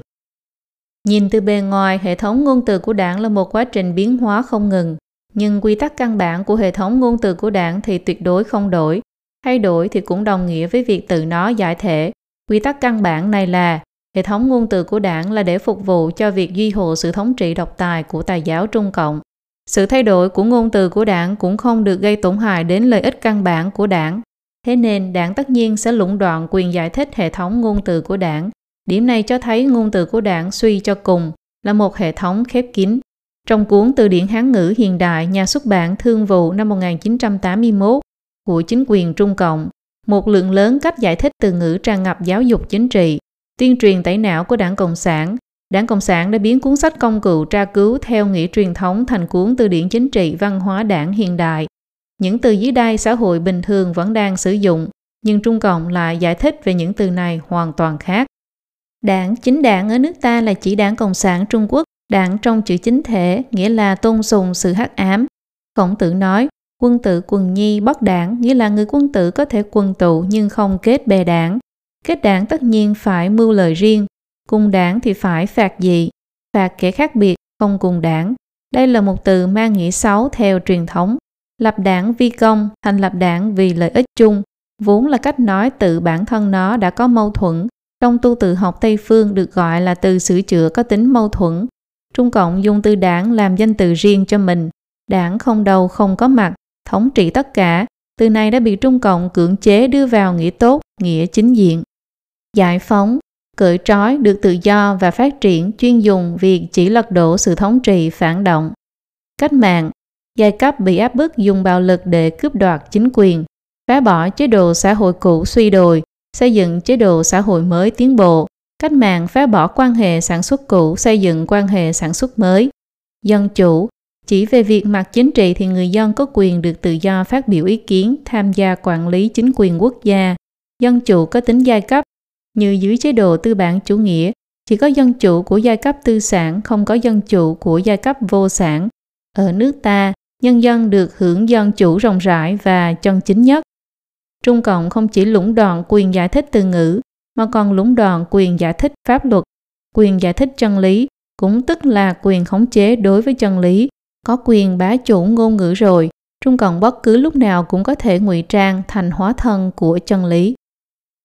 Mục 2. Tính đa tầng nghĩa và tính lừa gạt của ngôn từ của đảng. Văn hóa đảng mang tính đa tầng nghĩa, có thể phân thành văn hóa đảng bề mặt, văn hóa đảng trung tầng và văn hóa đảng tầng thâm sâu. Văn hóa đảng bề mặt thì hót như khứu, dùng để lừa gạt và khống chế đại chúng. Văn hóa đảng trung tầng dùng để duy trì các hoạt động căn bản của đảng. Văn hóa đảng tầng thâm sâu có mục đích để duy hộ sự sống còn của đảng. Không gì không dùng đến nó. Nó là đảm bảo căn bản cho sự tồn tại phát triển của đảng. Đảng và lãnh đạo đảng không bị chế ước bởi văn hóa đảng bề mặt. Họ chỉ coi văn hóa đảng bề mặt là một công cụ. Tính đa tầng thứ của văn hóa đảng là một chướng ngại quan trọng khiến mọi người khó mà nhận thức được bản chất văn hóa đảng. Ngược lại, ngôn từ của đảng cũng có thể phân thành ngôn từ của đảng ở bề mặt, ngôn từ của đảng trung tầng và ngôn từ của đảng tầng thâm sâu. Ngôn từ của đảng bề mặt bao gồm những ngôn ngữ mang hình thái ý thức tốt đẹp nhất của Trung Cộng. Vì nhân dân phục vụ, nền văn minh tinh thần xã hội chủ nghĩa, lấy đức triệt quốc, xã hội hài hòa, vân vân. Ngôn từ của đảng trung tầng phối hợp với quá trình vận hành bình thường của chính quyền Trung Cộng. Người bình thường dễ lẫn lộn nó với những từ ngữ hành chính được chính phủ sử dụng thông thường khi thực hiện chức năng quản lý. Ngôn từ của đảng trung tầng bao gồm những từ ngữ được phân tích kỹ ở phần trước như tuyên truyền, quán triệt, chấp hành, đấu tranh, chiến sĩ thi đua, đại biểu, tinh thần hội nghị, đường lối, nhận thức lãnh đạo cấp trên, hiệu triệu, phấn đấu, ủy ban, báo cáo tư tưởng, tự kiểm điểm, phê bình và tự phê bình. Ngôn từ của đảng tầng thâm sâu không có đặc trưng về hình thái, rất có thể chỉ là tiếng lóng, nhưng vì nó phơi bày rõ tính cực đoan, tàn bạo, vô liêm sỉ, bản chất lưu manh của Trung Cộng, nên trong tình huống bình thường nó chỉ lưu truyền trong nội bộ thành phần nồng cốt của Trung Cộng. Loại ngôn từ của đảng này bao gồm những câu như nịnh nọt, ton hót thì không tốt, nhưng vì công tác cách mạng thì lại tốt và nên làm, của Lưu Thiếu Kỳ. Học sinh mà không nghe lời thì cho một liên đội súng máy, xử lý là xong, của Đặng Tiểu Bình. Pháp Luân Công giảng chân thiền nhẫn có thể thẳng tay mà đàn áp, của Giang Trạch Dân, vân vân. Đáng chú ý là có lúc Trung Cộng để cho ngôn từ của đảng tầng thâm sâu biểu hiện ra bề mặt để biểu đạt mục đích đặc biệt nào đó. Ví dụ, như kiểu bộc bạch của Mao Trạch Đông và Đặng Tiểu Bình, ta là lưu manh thì ta còn sợ ai, đã kích động sự sùng bái bạo lực của rất nhiều người. Luân điệu của vị tướng Trung Cộng Chu Thành Hổ không tiếc hy sinh tất cả những thành phố tính từ Tây An về phía đông để đánh một trận đại chiến tranh hạt nhân với nước Mỹ phát ngôn của nguyên Bộ trưởng Bộ Quốc phòng Trì Hạo Điền, dẹp sạch nước Mỹ, chính là Trung Cộng giả vờ vô tình tiết lộ cho thế giới nhằm mục đích thăm dò phản ứng của nước kia, đồng thời tuyên bố rõ ràng với đối phương rằng nó là một kẻ sẵn sàng liều chết, gây cú sốc tâm lý cho đối phương. Quá trình một người bình thường bị văn hóa đảng khống chế là một quá trình từ nông cạn đến thâm sâu. Ban đầu bị ngôn từ của đảng bề mặt lừa gạt, sự kích động trong thời kỳ cách mạng, sự ngây thơ, trong sáng của lớp thiếu niên nhi đồng, tinh thần sụp sôi, nhiệt huyết của lớp thanh niên, tiến thêm một bước là thái độ phản cảm với ngôn từ của đảng bề mặt, nhưng lại không dám nói ra. Rồi khi quen thuộc với nó đến mức thành tự nhiên như ngựa quen đường cũ, người ta lặp lại một cách máy móc ngôn từ của đảng trung tầng và trở thành một phần tử của tổ chức tài giáo Trung Cộng. Tiến sâu hơn người ta nếm trải những lợi ích của việc dựa vào văn hóa đảng thấm nhuần hàm nghĩa chân thực của ngôn từ của đảng tầng thâm sâu, ghi hội cho lợi ích và sinh tồn của đảng một cách ích kỷ, cực đoan, từ đó hoàn toàn trói buộc bản thân vào đảng, vinh cùng hưởng, nhục cùng chịu. Con người hiện nay phần đông đều vô cùng phản cảm với ngôn từ của đảng trên bề mặt. Họ không nhận thức rõ ràng ngôn từ của đảng ở trung tầng thực chất là để duy hộ sự thống trị độc tài của Trung Cộng. Còn đối với ngôn từ của đảng tầng thâm sâu, Họ không biết hoặc không dám tin rằng những từ ngữ cực đoan, ích kỷ, tàn bạo, vô liêm sỉ này mới thể hiện bản chất thực sự của Trung Cộng. Xét một cách tương đối, tính lừa gạt của ngôn từ của đảng bề mặt khá yếu, tính lừa gạt của ngôn từ của đảng trung tầng khá mạnh. Ngôn từ của đảng tầng thâm sâu không che đậy sự tà ác của đảng, nhưng không thể xuất hiện trên các văn kiện và các kênh truyền thông chính thức, không thể quảng bá rộng cho người ta biết. Mặt khác, mức độ tà ác của Trung Cộng vượt khỏi sức tưởng tượng của người bình thường, nên để hiểu được ngôn từ của đảng tầng thâm sâu, rốt cuộc có ý nghĩa gì, điều này cũng cần phải có dũng khí lớn và trí tuệ sáng suốt. Cần nói rõ rằng mặc dù ở Trung Quốc hiện nay hầu như không còn ai tin vào ngôn từ của đảng bề mặt nữa, nhưng trong tuyên truyền Trung Cộng lại không thể tách khỏi ngôn từ của đảng bề mặt vì Trung Cộng cần dùng nó để lừa gạt người ngoại quốc và tung hỏa mù trong nội bộ Trung Cộng để lừa gạt lẫn nhau, đồng thời lừa gạt lương tâm của các đảng viên. Mục 3. Tính trừu tượng và tính ngụy biện của ngôn từ của đảng. Lời nói của người bình thường luôn luôn cụ thể, có cảm xúc, dễ hiểu và dễ nắm bắt. Cổ nhân Trung Quốc chú trọng tu thân, tề gia, triệt quốc, bình thiên hạ, tự thiên tự dĩ, chí vu thứ dân, nhất thị gia dĩ, tu thân vi bản, nghĩa là từ thiên tử cho đến thường dân tất cả đều lấy việc tu thân làm căn bản. Một người cho dù có khát vọng lớn đến đâu, cũng đều phải bắt đầu từ những việc cơ bản nhất như làm việc tỉ mỉ trước sau như một, hiếu kính phụ mẫu, yêu thương huynh đệ, tín ngưỡng chính thống và hệ thống đạo đức luôn luôn dùng ngôn ngữ rõ ràng, dễ hiểu để biểu đạt. Ví dụ những tiêu chuẩn như không được giết người, không được trộm cướp, không được tạo bằng chứng giả, hãm hại người khác trong 10 điều răn của Chúa, vô cùng cụ thể và không cần trình độ giáo dục cao, ai ai cũng có thể hiểu và thực hành theo. Nhưng ngôn từ của đảng của Trung Cộng lại mơ hồ trừu tượng khác thường. Tính trừu tượng cao của ngôn từ của đảng khiến cho Trung Cộng rất dễ đổi trắng thay đen, sớm nắng chiều mưa, đùa cợt, ngụy biện, lừa gạt người dân trong nước và thế giới. Trung Cộng cưỡng ép nhồi nhét bộ từ ngữ của đảng này vào đầu những người trí thức và người dân thường, có thể đạt đến mức khiến người ta thà tin vào thứ ngôn ngữ rườm rà khó hiểu của Trung Cộng chứ không tin vào sự phán đoán thông thường của bản thân. Trước cái gọi là cải cách ruộng đất, vùng nông thôn phía Bắc Trung Quốc có mối quan hệ gia tộc vô cùng hòa thuận, hoàn toàn không có kiểu đấu tranh giai cấp một sống hai chết, giữa địa chủ và người làm thuê là mối quan hệ hợp tác hỗ trợ. Nhưng sau khi đảng Cộng sản đến, ngoài việc kích động xúi dục lũ lưu manh địa phương tạo phản, nó còn tiêm nhiễm vào người nông dân sự hận thù giai cấp, Đa số mọi người mặc dù cả đời chưa từng gặp phải địa chủ ác bá như Trung Cộng miêu tả, nhưng Trung Cộng lại ngụy biện rằng cướp bóc và áp bức nhân dân lao động là bản chất giai cấp của giai cấp địa chủ. Vì vậy, trải nghiệm mang tính cá biệt của những người nông dân không thể làm thay đổi kết luận mang tính khoa học của chủ nghĩa Mark Lenin, tư tưởng Mao Trạch Đông. Một mặt mọi người xuất phát từ sợ hãi và lãng quên, mặt khác không cách nào bác bỏ được cách nói trừu tượng của Trung Cộng về bản chất giai cấp nên dần dần người ta bắt đầu tin tưởng thực sự có tồn tại một giai cấp địa chủ. Giai cấp này áp bức bóc lột những người dân nghèo khổ. Muốn sống yên ổn thì hoặc là tiêu diệt bọn họ, hoặc phải khiến cho họ sống dưới nền chuyên chính vô sản, chỉ được im lặng ngoan ngoãn không được nói bừa làm càng. Hiện tượng này vô cùng điển hình. Sở dĩ sự dối trá của Trung Cộng có thể thuận lợi thông suốt không gặp trở ngại là do tính trừu tượng và tính ngụy biện xảo trá của ngôn từ của đảng có mối quan hệ rất lớn trong các cuộc vận động chính trị hết lần này đến lần khác trong lịch sử của Trung Cộng, đều đã từng xuất hiện loại hiện tượng này. Không tin tưởng những tình cảm, luân lý tự nhiên như tình thân, tình bằng hữu, thậm chí không tin vào trải nghiệm của bản thân mình, mà lại tin theo những lý luận cực đoan của đảng Cộng sản trái ngược với cái tình cả lý thông thường. Cũng vì thế mà gây ra biết bao thảm cảnh cha con phản bội lẫn nhau, vợ chồng thù hận lẫn nhau trong thời cách mạng văn hóa. Theo thống kê trong cuốn từ điển tần suất Hán ngữ hiện đại, xét về tần suất sử dụng, từ chủ nghĩa xếp ở vị trí thứ 37 trên tổng số các từ vựng Hán ngữ hiện đại, bao gồm thực từ và hư từ, và xếp thứ tư trong số tất cả danh từ, chỉ đứng sau từ nhân và hai từ chỉ phương vị trên trong. Chủ nghĩa xuất hiện 253 lần trong báo cáo đại hội thứ 12 của Trung Cộng, 250 lần trong đại hội thứ 13, 216 lần trong đại hội thứ 14, 253 lần trong đại hội thứ 15, 155 lần trong đại hội thứ 16. Trong các văn kiện báo chí sách giáo khoa của Trung Cộng, những cụm từ đứng đầu là chủ nghĩa thường gặp là chủ nghĩa Mark Lenin, chủ nghĩa cộng sản, chủ nghĩa xã hội, chủ nghĩa phong kiến, chủ nghĩa thực dân, chủ nghĩa tư bản, chủ nghĩa đế quốc, chủ nghĩa bá quyền, chủ nghĩa duy vật, chủ nghĩa duy tâm, chủ nghĩa chủ quan, chủ nghĩa mệnh lệnh, chủ nghĩa gia tộc, chủ nghĩa cơ hội, chủ nghĩa mạo hiểm, chủ nghĩa đào tạo, chủ nghĩa bế quan, chủ nghĩa tự do, chủ nghĩa giáo điều, chủ nghĩa hình thức, chủ nghĩa xét lại, chủ nghĩa tập thể, chủ nghĩa anh hùng, chủ nghĩa quan liêu, chủ nghĩa cá nhân, chủ nghĩa một cuốn sách, chủ nghĩa một cốc nước, vân vân. Cho đến nay, có lẽ không ai có thể làm rõ những từ này rốt cuộc đại biểu cho ý nghĩa gì, nhưng trong các cuộc vận động chính trị của Trung Cộng, cái mũ chủ nghĩa gì gì đó đã từng đẩy hàng nghìn hàng vạn người vào chỗ chết. Tính trừu tượng của ngôn từ của đảng thuận tiện cho Trung Cộng tùy ý giải thích từ ngữ dựa theo nhu cầu chính trị của nó. Nếu từ ngữ sử dụng quá cụ thể, thẳng thắn, mọi người đều có thể hiểu, thì Trung Cộng không dễ dàng mà lừa gạt như vậy.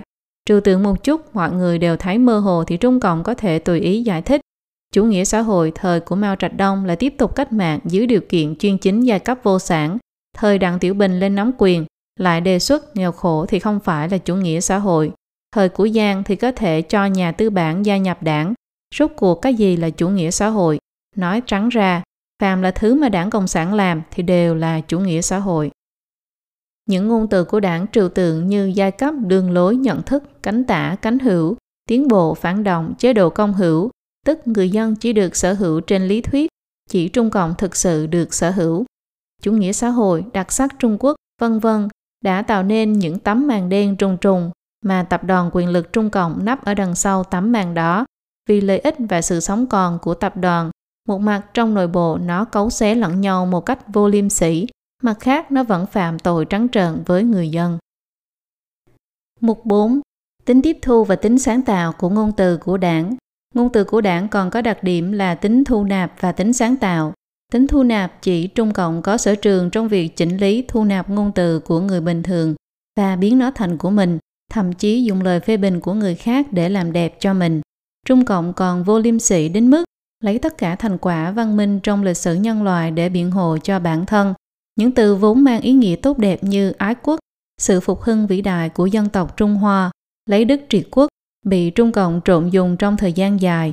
Hiện nay người ta hầu như không thể sử dụng những từ này một cách bình thường mà không cảm thấy phản cảm. Tính sáng tạo nghĩa là sau khi đã hình thành tư duy văn hóa đảng thì có thể sáng tạo ra từ mới, thể hiện sức sống đi cùng thời đại của chính quyền Trung Cộng. Trung Cộng có tổ chức nghiêm ngặt và sự khống chế nghiêm ngặt đối với xã hội. Một khi đầu não của chính quyền tà ác này, người lãnh đạo hoặc trung ương đảng đã quyết định phương châm chính sách gì, thì những tổ chức cấp dưới của chính quyền sẽ giống như tay chân của nó, hoàn toàn chấp hành chính sách này.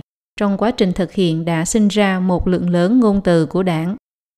Trong những năm gần đây, phương thức chủ yếu để sáng tạo từ mới của Trung Cộng bao gồm văn hóa đảng cộng với từ dùng trong văn hóa truyền thống, ví dụ đức trị xã hội hài hòa, văn hóa đảng cộng với thuật ngữ khoa học kỹ thuật, ví dụ công trình gì gì đó, công trình hy vọng, công trình an cư, công trình cung cấp thực phẩm, công trình cung cấp lương thực, công trình tái tuyển dụng, công trình 211 năm công trình, văn hóa đảng cộng với thuật ngữ Tây phương ví dụ ý thức gì gì đó, ý thức chính đảng, ý thức thủ đô, vân vân. Hậu quả của tính thu nạp và tính sáng tạo của ngôn từ của đảng là sau khi một loạt ngôn từ của đảng bị đào thải rồi, thì một loạt ngôn từ của đảng mới lại được nhanh chóng tạo ra. Trong quá trình sử dụng, ngôn từ của đảng bị pha trộn, biến dạng, làm xuất hiện một số lượng khổng lồ, muôn hình vạn trạng các biến thể của nó. Nội hàm văn hóa đảng của những từ mới này khiến cho người ta khó mà đề phòng được. Phần 6. Hậu quả của việc phổ biến ngôn từ của đảng Mục 1. Hiện thực mất nước qua văn hóa và ngôn ngữ Trong lịch sử Trung Quốc và nhân loại, kẻ ngoại lai đến xâm lược chỉ chiếm lĩnh đất đai, chứ không thể thuần phục được cả một dân tộc. Bởi vì chỉ cần người dân bị xâm lược còn giữ được tinh thần dân tộc, thì sẽ không dễ dàng bị khuất phục. Trong lời dẫn của bài này có nói ngôn ngữ tạo nên diện mạo tinh thần bản sắc dân tộc, vì vậy, để hủy hoại tinh thần của dân tộc, kẻ xâm lược ngoài việc chiếm hữu đất đai còn phải phá hủy văn hóa truyền thống vốn có của dân tộc đó, mà hủy hoại ngôn ngữ, công cụ tại thể của nền văn hóa chính là một trong những thủ đoạn hữu hiệu nhất để hủy diệt văn hóa dân tộc, tinh thần dân tộc. Ví dụ trong cuộc chiến phổ Pháp năm 1870, nước phổ sau khi chiếm nước Pháp liền mưu toan bắt phải dạy tiếng Đức ở các trường học nằm trong khu vực chiếm đóng, cấm dùng tiếng Pháp Trung Cộng đã áp dụng nhiều thủ đoạn để hủy hoại văn hóa truyền thống Trung Hoa, làm biến dị và thay thế ngôn ngữ là một trong số đó. Ngược lại với thái độ ngôn ngữ chú trọng bồi dưỡng đạo đức, hoàn thiện phẩm cách giáo hóa nhân tính của văn hóa truyền thống, ngôn ngữ của Trung Cộng là để phục vụ cho lợi ích của tập đoàn này, Giả dối là linh hồn của ngôn ngữ Trung Cộng. Ngôn ngữ của Trung Cộng không chỉ giả dối mà còn méo mó lệch lạc. Nó dùng một bộ từ vựng thật thật giả giả, âm thầm biến dị tư tưởng của con người. Nó dùng một hệ thống ngôn ngữ kiểu treo đầu dê bán thịt chó, thay đổi hoàn toàn chiều hướng phát triển của lịch sử dân tộc, cuối cùng hủy diệt truyền thống và tinh thần dân tộc Trung Hoa, được thần truyền lại mà người dân không hề biết. Văn hóa chính thống của Trung Hoa đã hoàn toàn biến mất và bị thay thế toàn diện bằng nội dung văn hóa đảng.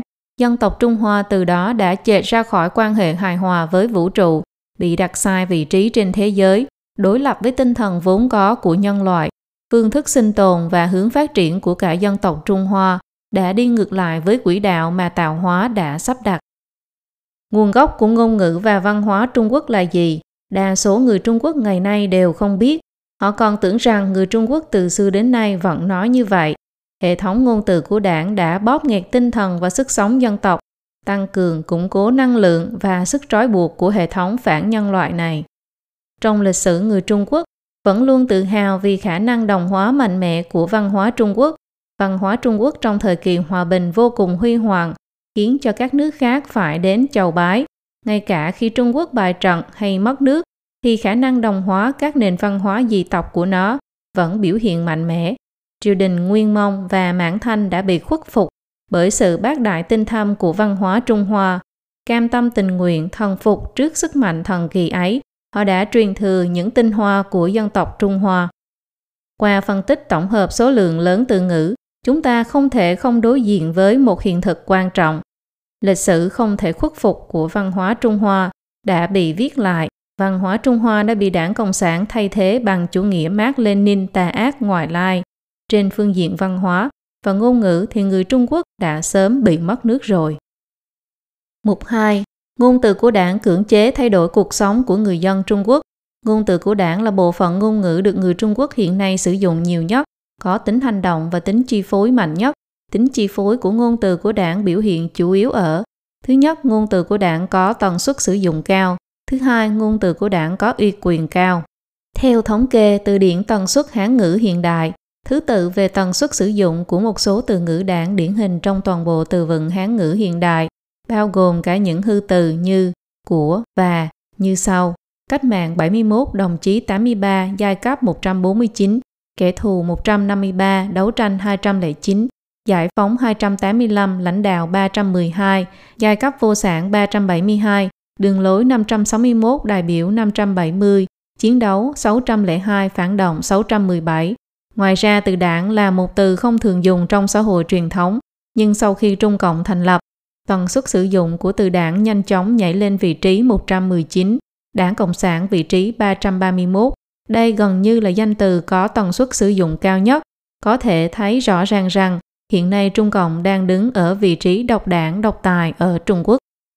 Tính quyền nguy cao của ngôn từ của đảng thể hiện ở việc nó lấy bạo lực của Trung Cộng làm hậu thuẫn.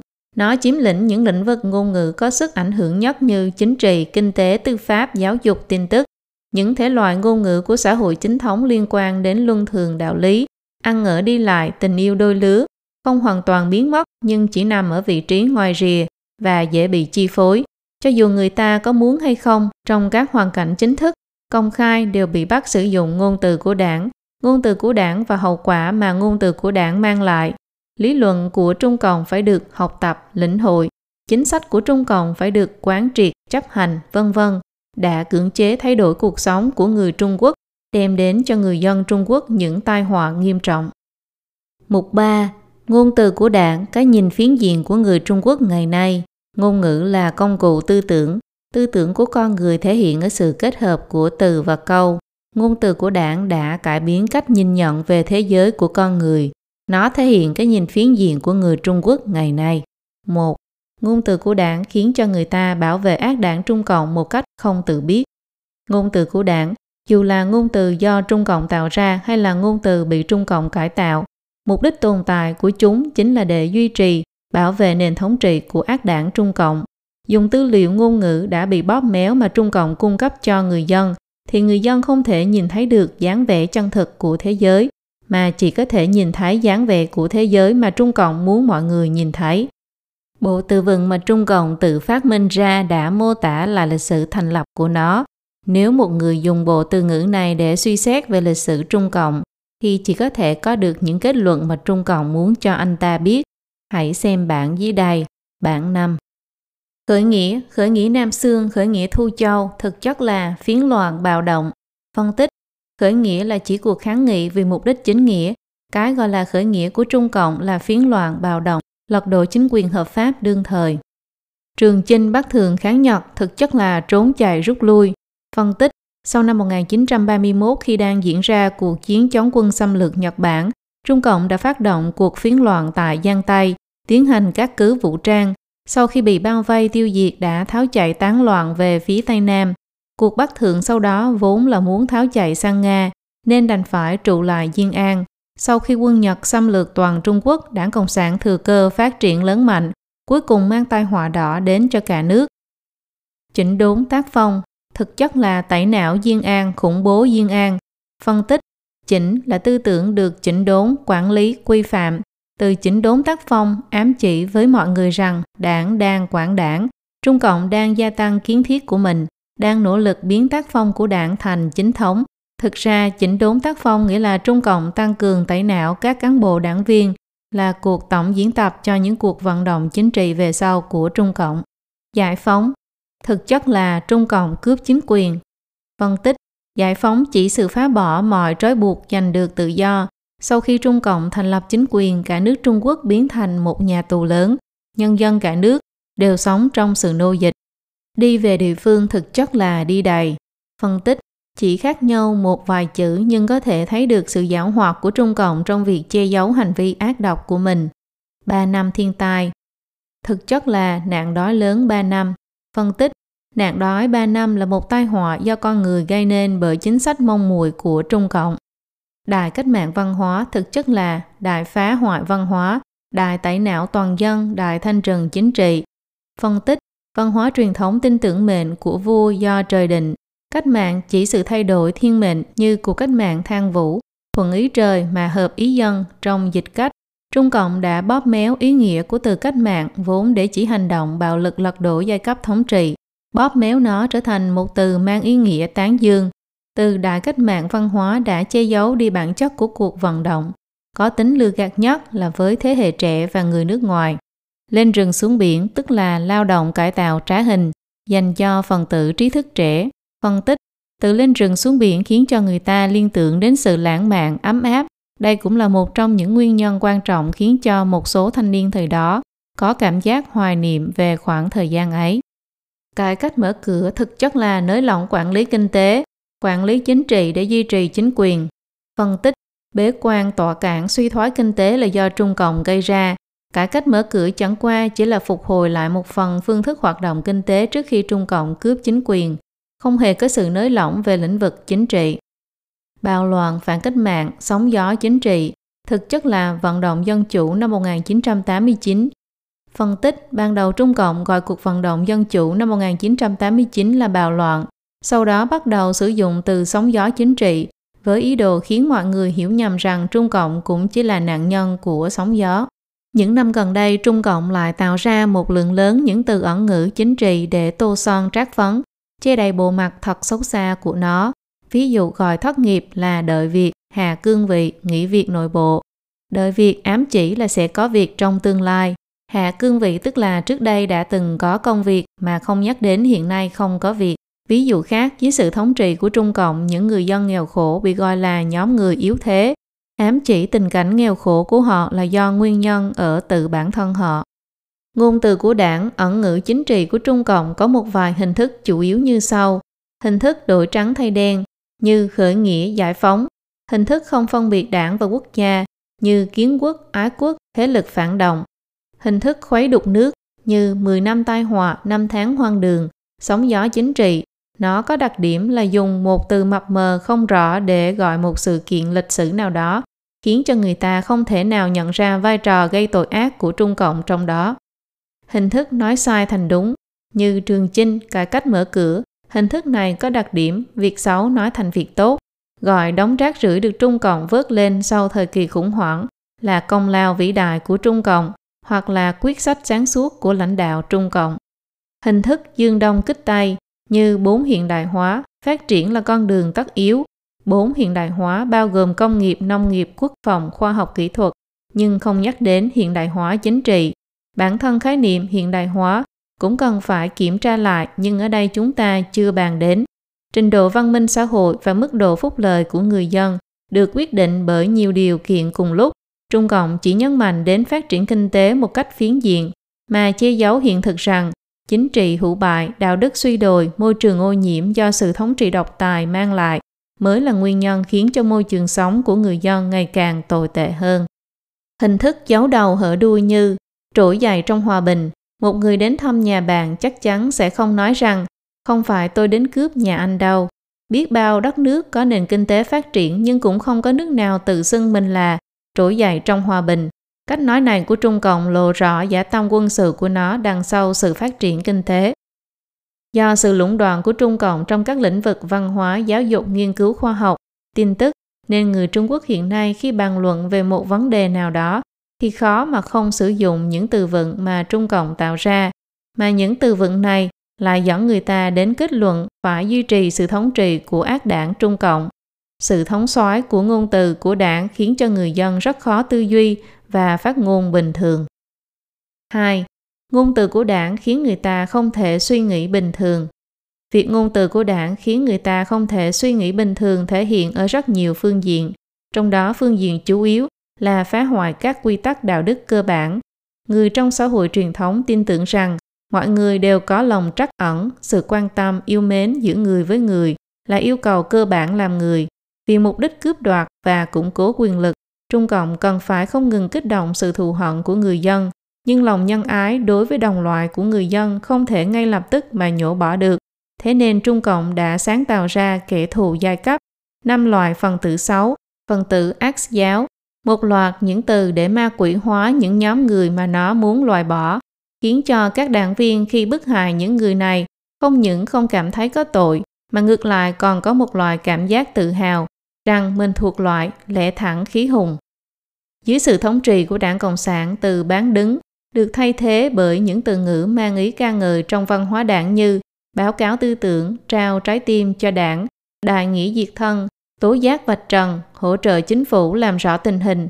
Từ bán đứng không chỉ không bị lên án bởi đạo đức lương tâm, mà còn được chính quyền ca ngợi là hành động chính nghĩa, xuất phát từ tình cảm cách mạng cao thượng, lập trường cách mạng kiên định, tình cảm cách mạng của giai cấp vô sản, trung thành tận tụy với đảng, nó xóa bỏ cảm giác khinh bỉ của người bình thường đối với những hành vi thấp hèn như bán đứng, mặc báo, khuyến khích người ta quay lưng lại với những chuẩn tắc đạo đức cơ bản của xã hội nhân loại. Ngôn từ của đảng là một hệ thống có tính phong bế, bản thân hệ thống này là tà ác và biến dị.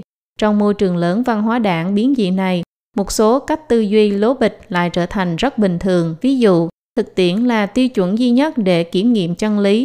Được Trung Cộng hô hào gần 30 năm nay, người dân đã quá quen đến nỗi trở thành bình thường, coi đó là những quy tắc vàng, chính xác không cần nghi ngờ gì.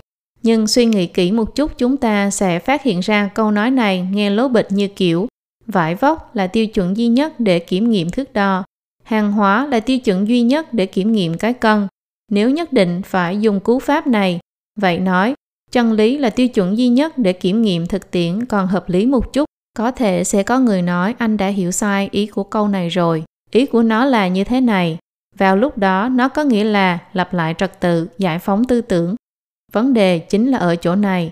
Phải đặt câu nói này vào trong hiện thực xã hội lố bịch do Trung Cộng tạo ra thì nó mới thể hiện ra sự có lý. Điều này lại càng cho thấy văn hóa đảng là một hệ thống lố bịch và biến dị. Những ví dụ như thế có rất nhiều, chúng tôi sẽ không đề cập thêm nữa. 3. Ngôn từ của đảng khiến người ta khó có thể giao lưu với người ở xã hội bình thường. Sau khi tiếp thu ngôn từ của đảng do Trung Cộng định nghĩa thì người ta không thể biểu đạt ý kiến của mình cho những người sống bên ngoài văn hóa đảng một cách rõ ràng, cũng khó có thể nghe và hiểu được hàm nghĩa chân chính trong câu nói của những người sống bên ngoài văn hóa đảng. Một ví dụ điển hình là cách hiểu về từ nhân quyền của người Trung Quốc và người Tây phương hoàn toàn khác nhau. Nhân quyền là quyền lợi cơ bản của người dân, khi một người phương Tây bàn về bảo vệ nhân quyền thì điều họ quan tâm là quyền lợi của người dân không bị chính phủ xâm hại. Tương tự khi một người phương Tây bàn về vấn đề nhân quyền với người Trung Quốc thì họ đứng về phía người dân Trung Quốc chứ không phải đứng về phía chính quyền Trung Cộng. Lúc này một người bình thường nên cảm ơn người đó mới đúng, nhưng qua sự tuyên truyền lâu dài của Trung Cộng, rất nhiều người Trung Quốc nhận thức rằng đây nhất định là chủ nghĩa bá quyền Tây phương dùng nhân quyền làm cái cớ để xâm phạm vào chính trị trong nước. Chủ nghĩa đế quốc Mỹ mãi mãi muốn tiêu diệt chúng ta. Nghe thấy người Tây phương nói đến nhân quyền, những người này còn bất bình hơn cả quan chức Trung Cộng. Hậu quả của sự hiểu lầm trong giao tiếp này không chỉ làm tổn hại đến hình tượng của người Trung Quốc, quan trọng hơn còn khiến cho người Trung Quốc không thể tiếp nhận những thông tin bên ngoài một cách bình tĩnh, cởi mở, từ đó mà mất đi cơ hội phát triển của dân tộc, khiến cho cả dân tộc luôn bị cách ly với văn minh nhân loại bình thường. Lời kết Thanh trừ ngôn từ của đảng, nói ngôn từ của người bình thường. 1. Làm thế nào phân biệt ngôn từ của đảng? Muốn bài trừ ngôn từ của đảng thì trước tiên phải có thể phân biệt được ngôn từ của đảng.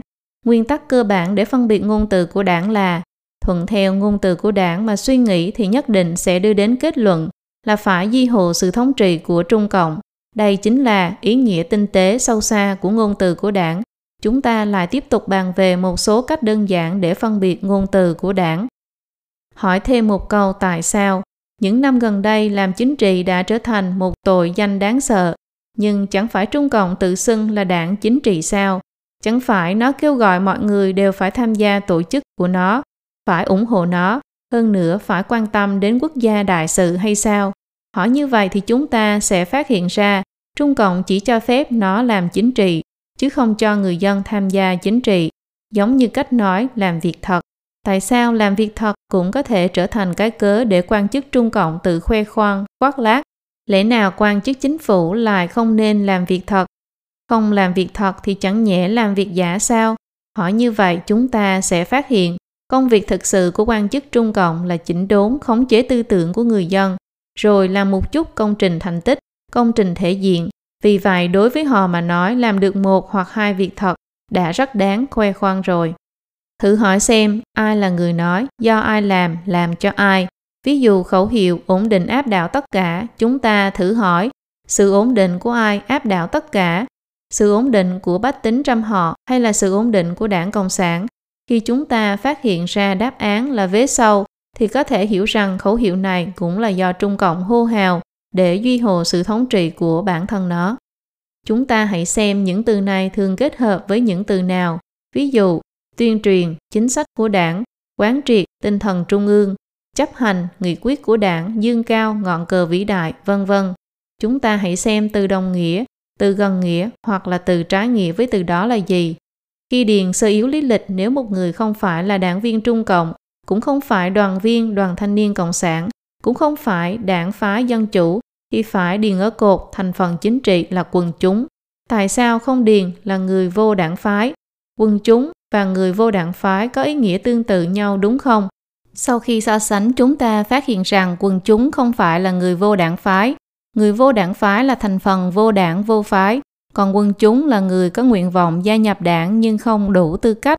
Đảng không cần anh, anh chỉ cần chịu sự lãnh đạo của đảng. Vì vậy, theo nghĩa này từ quần chúng mà chúng ta sử dụng cũng là từ của ngôn từ của đảng. Những năm gần đây, một số nhà văn ở Trung Quốc đại lục khi nhắc đến Trung Cộng liền dùng từ đảng cầm quyền. Tại sao không gọi thẳng là đảng Cộng sản? Đảng cầm quyền đối lập với đảng không cầm quyền. Ở Trung Quốc hoàn toàn không có đảng không cầm quyền. Mối quan hệ giữa đảng Cộng sản và cái gọi là đảng phá dân chủ là mối quan hệ giữa đảng độc tài và đảng bình hoa, chứ không phải là mối quan hệ giữa đảng cầm quyền và đảng không cầm quyền. Sử dụng từ đảng cầm quyền tạo nên giả tướng rằng Trung Cộng là chính phủ do dân bầu để che giấu sự thống trị độc tài của Trung Cộng. Tương tự như vậy, cách nói nâng cao năng lực cầm quyền cũng tạo cho người ta cảm giác Trung Cộng đang thực hiện chức năng quản lý chính phủ bình thường. Thực ra, nâng cao năng lực cầm quyền được hiểu chính xác là củng cố quyền lực độc tài. Chúng ta biến đổi hoàn cảnh một chút để xem xét. Thử tưởng tượng xem liệu có khả năng xảy ra những tình huống như sau. Thị trưởng thành phố Los Angeles trong một cuộc hội nghị đã phát biểu rằng chúng ta phải nghiêm túc lĩnh hội tinh thần bài phát biểu quan trọng của đồng chí gì gì đó Tổng bí thư đảng Cộng hòa California về vấn đề gì gì đó. Cầu thủ bóng rổ nổi tiếng của NBA, Hiệp hội bóng rổ quốc gia Mỹ, trong chương trình truyền hình, đứa con phương Tây đã trả lời phỏng vấn rằng chúng ta đạt được giải quán quân lần này đầu tiên là nhờ công lao của lãnh đạo đảng Dân Chủ. Ngoài ra so sánh theo chiều ngang hoặc so sánh theo chiều dọc cũng chính là so sánh với xã hội truyền thống Trung Quốc hoặc so sánh với xã hội quốc tế. Đây cũng là phương pháp hiệu quả để phân biệt ngôn từ của đảng. 2. Chú ý hiện tượng bối cảnh hóa ngôn từ của đảng.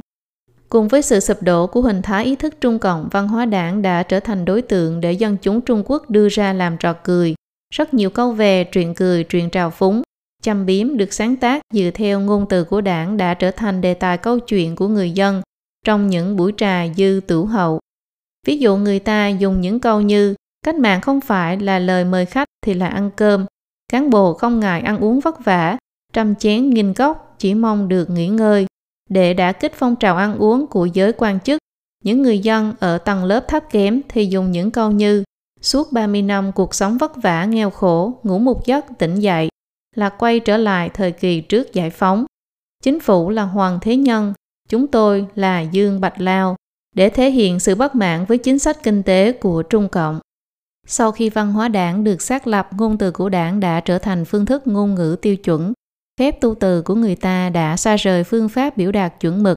Hiện tượng tu từ sinh ra từ ngôn từ của đảng được liệt kê trên đây là sự chế diệu đối với ngôn từ của đảng, nhưng cũng đồng nghĩa với việc thừa nhận rằng ngôn từ của đảng là làm chủ nâng cao địa vị chuẩn mực của ngôn từ của đảng.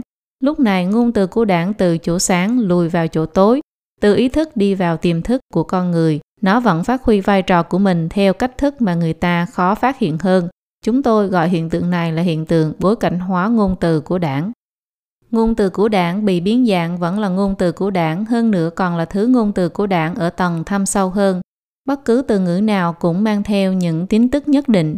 Ngôn từ của đảng bị biến dạng trong những câu chuyện cười, câu về dân gian, trong vô tri vô giác, vẫn phát huy sức ảnh hưởng đối với tư duy con người. Chúng ta nên hết sức tránh sử dụng loại ngôn ngữ này. Hiện nay ở Trung Quốc đại lục ngày càng có nhiều người công khai lên án, tố cáo Đảng Cộng sản Trung Quốc trong lúc này, mọi người nên sử dụng ngôn ngữ của người thường và tư duy của người thường để mắng ác đảng, chứ không phải ở trong văn hóa đảng, dùng ngôn từ của đảng để mắng ác đảng. Cần phải nhấn mạnh rằng, một số ngôn từ của đảng vốn là ngôn ngữ của xã hội nhân loại bình thường, nhưng sau khi bị đảng Cộng sản cải tạo bị sử dụng lặp đi lặp lại trong môi trường văn hóa đảng, nên đã bị nhiễm nặng màu sắc văn hóa đảng đây không có nghĩa là chúng ta từ nay về sau không thể sử dụng những ngôn ngữ này nữa. Ngược lại chúng ta có thể và hơn nữa nên dùng những từ này một cách đường đường chính chính, theo ý nghĩa bình thường, trong ngữ cảnh bình thường, giống như trong cửa bình Cộng sản đảng đã gọi Trung Cộng là tà giáo. 3. Tìm kiếm chân tướng, liễu giải chân tướng, truyền rộng chân tướng. Sở dĩ Đảng Cộng sản có thể xây dựng và mở rộng một hệ thống ngôn từ của đảng lớn mạnh đến thế chỉ trong mấy chục năm ngắn ngủi là do nó dựa vào những thủ đoạn cưỡng chế bạo lực, môi trường tin tức bị phong tỏa và sự tuyên truyền nhồi nhét rợp trời. Vì vậy, để phá bỏ ngôn từ của đảng, không chỉ cần dũng khí đạo đức phi thường, còn ý thức trách nhiệm đạo đức để cư tuyệt với văn hóa đảng, mà còn cần tiếp xúc nhiều với những thông tin chân thực được biểu đạt bằng ngôn ngữ nhân loại bình thường. Nếu người dân Trung Quốc không muốn tiếp tục sống trong dối trá, thì họ không thể không bắt đầu từ việc nỗ lực tìm kiếm chân tướng, liễu giải chân tướng, truyền rộng chân tướng. Văn hóa Trung Hoa mới còn có ngôn ngữ mới, ngôn ngữ mới sẽ được sáng tạo nên bởi những con người có được cuộc đời mới dựa trên đạo đức.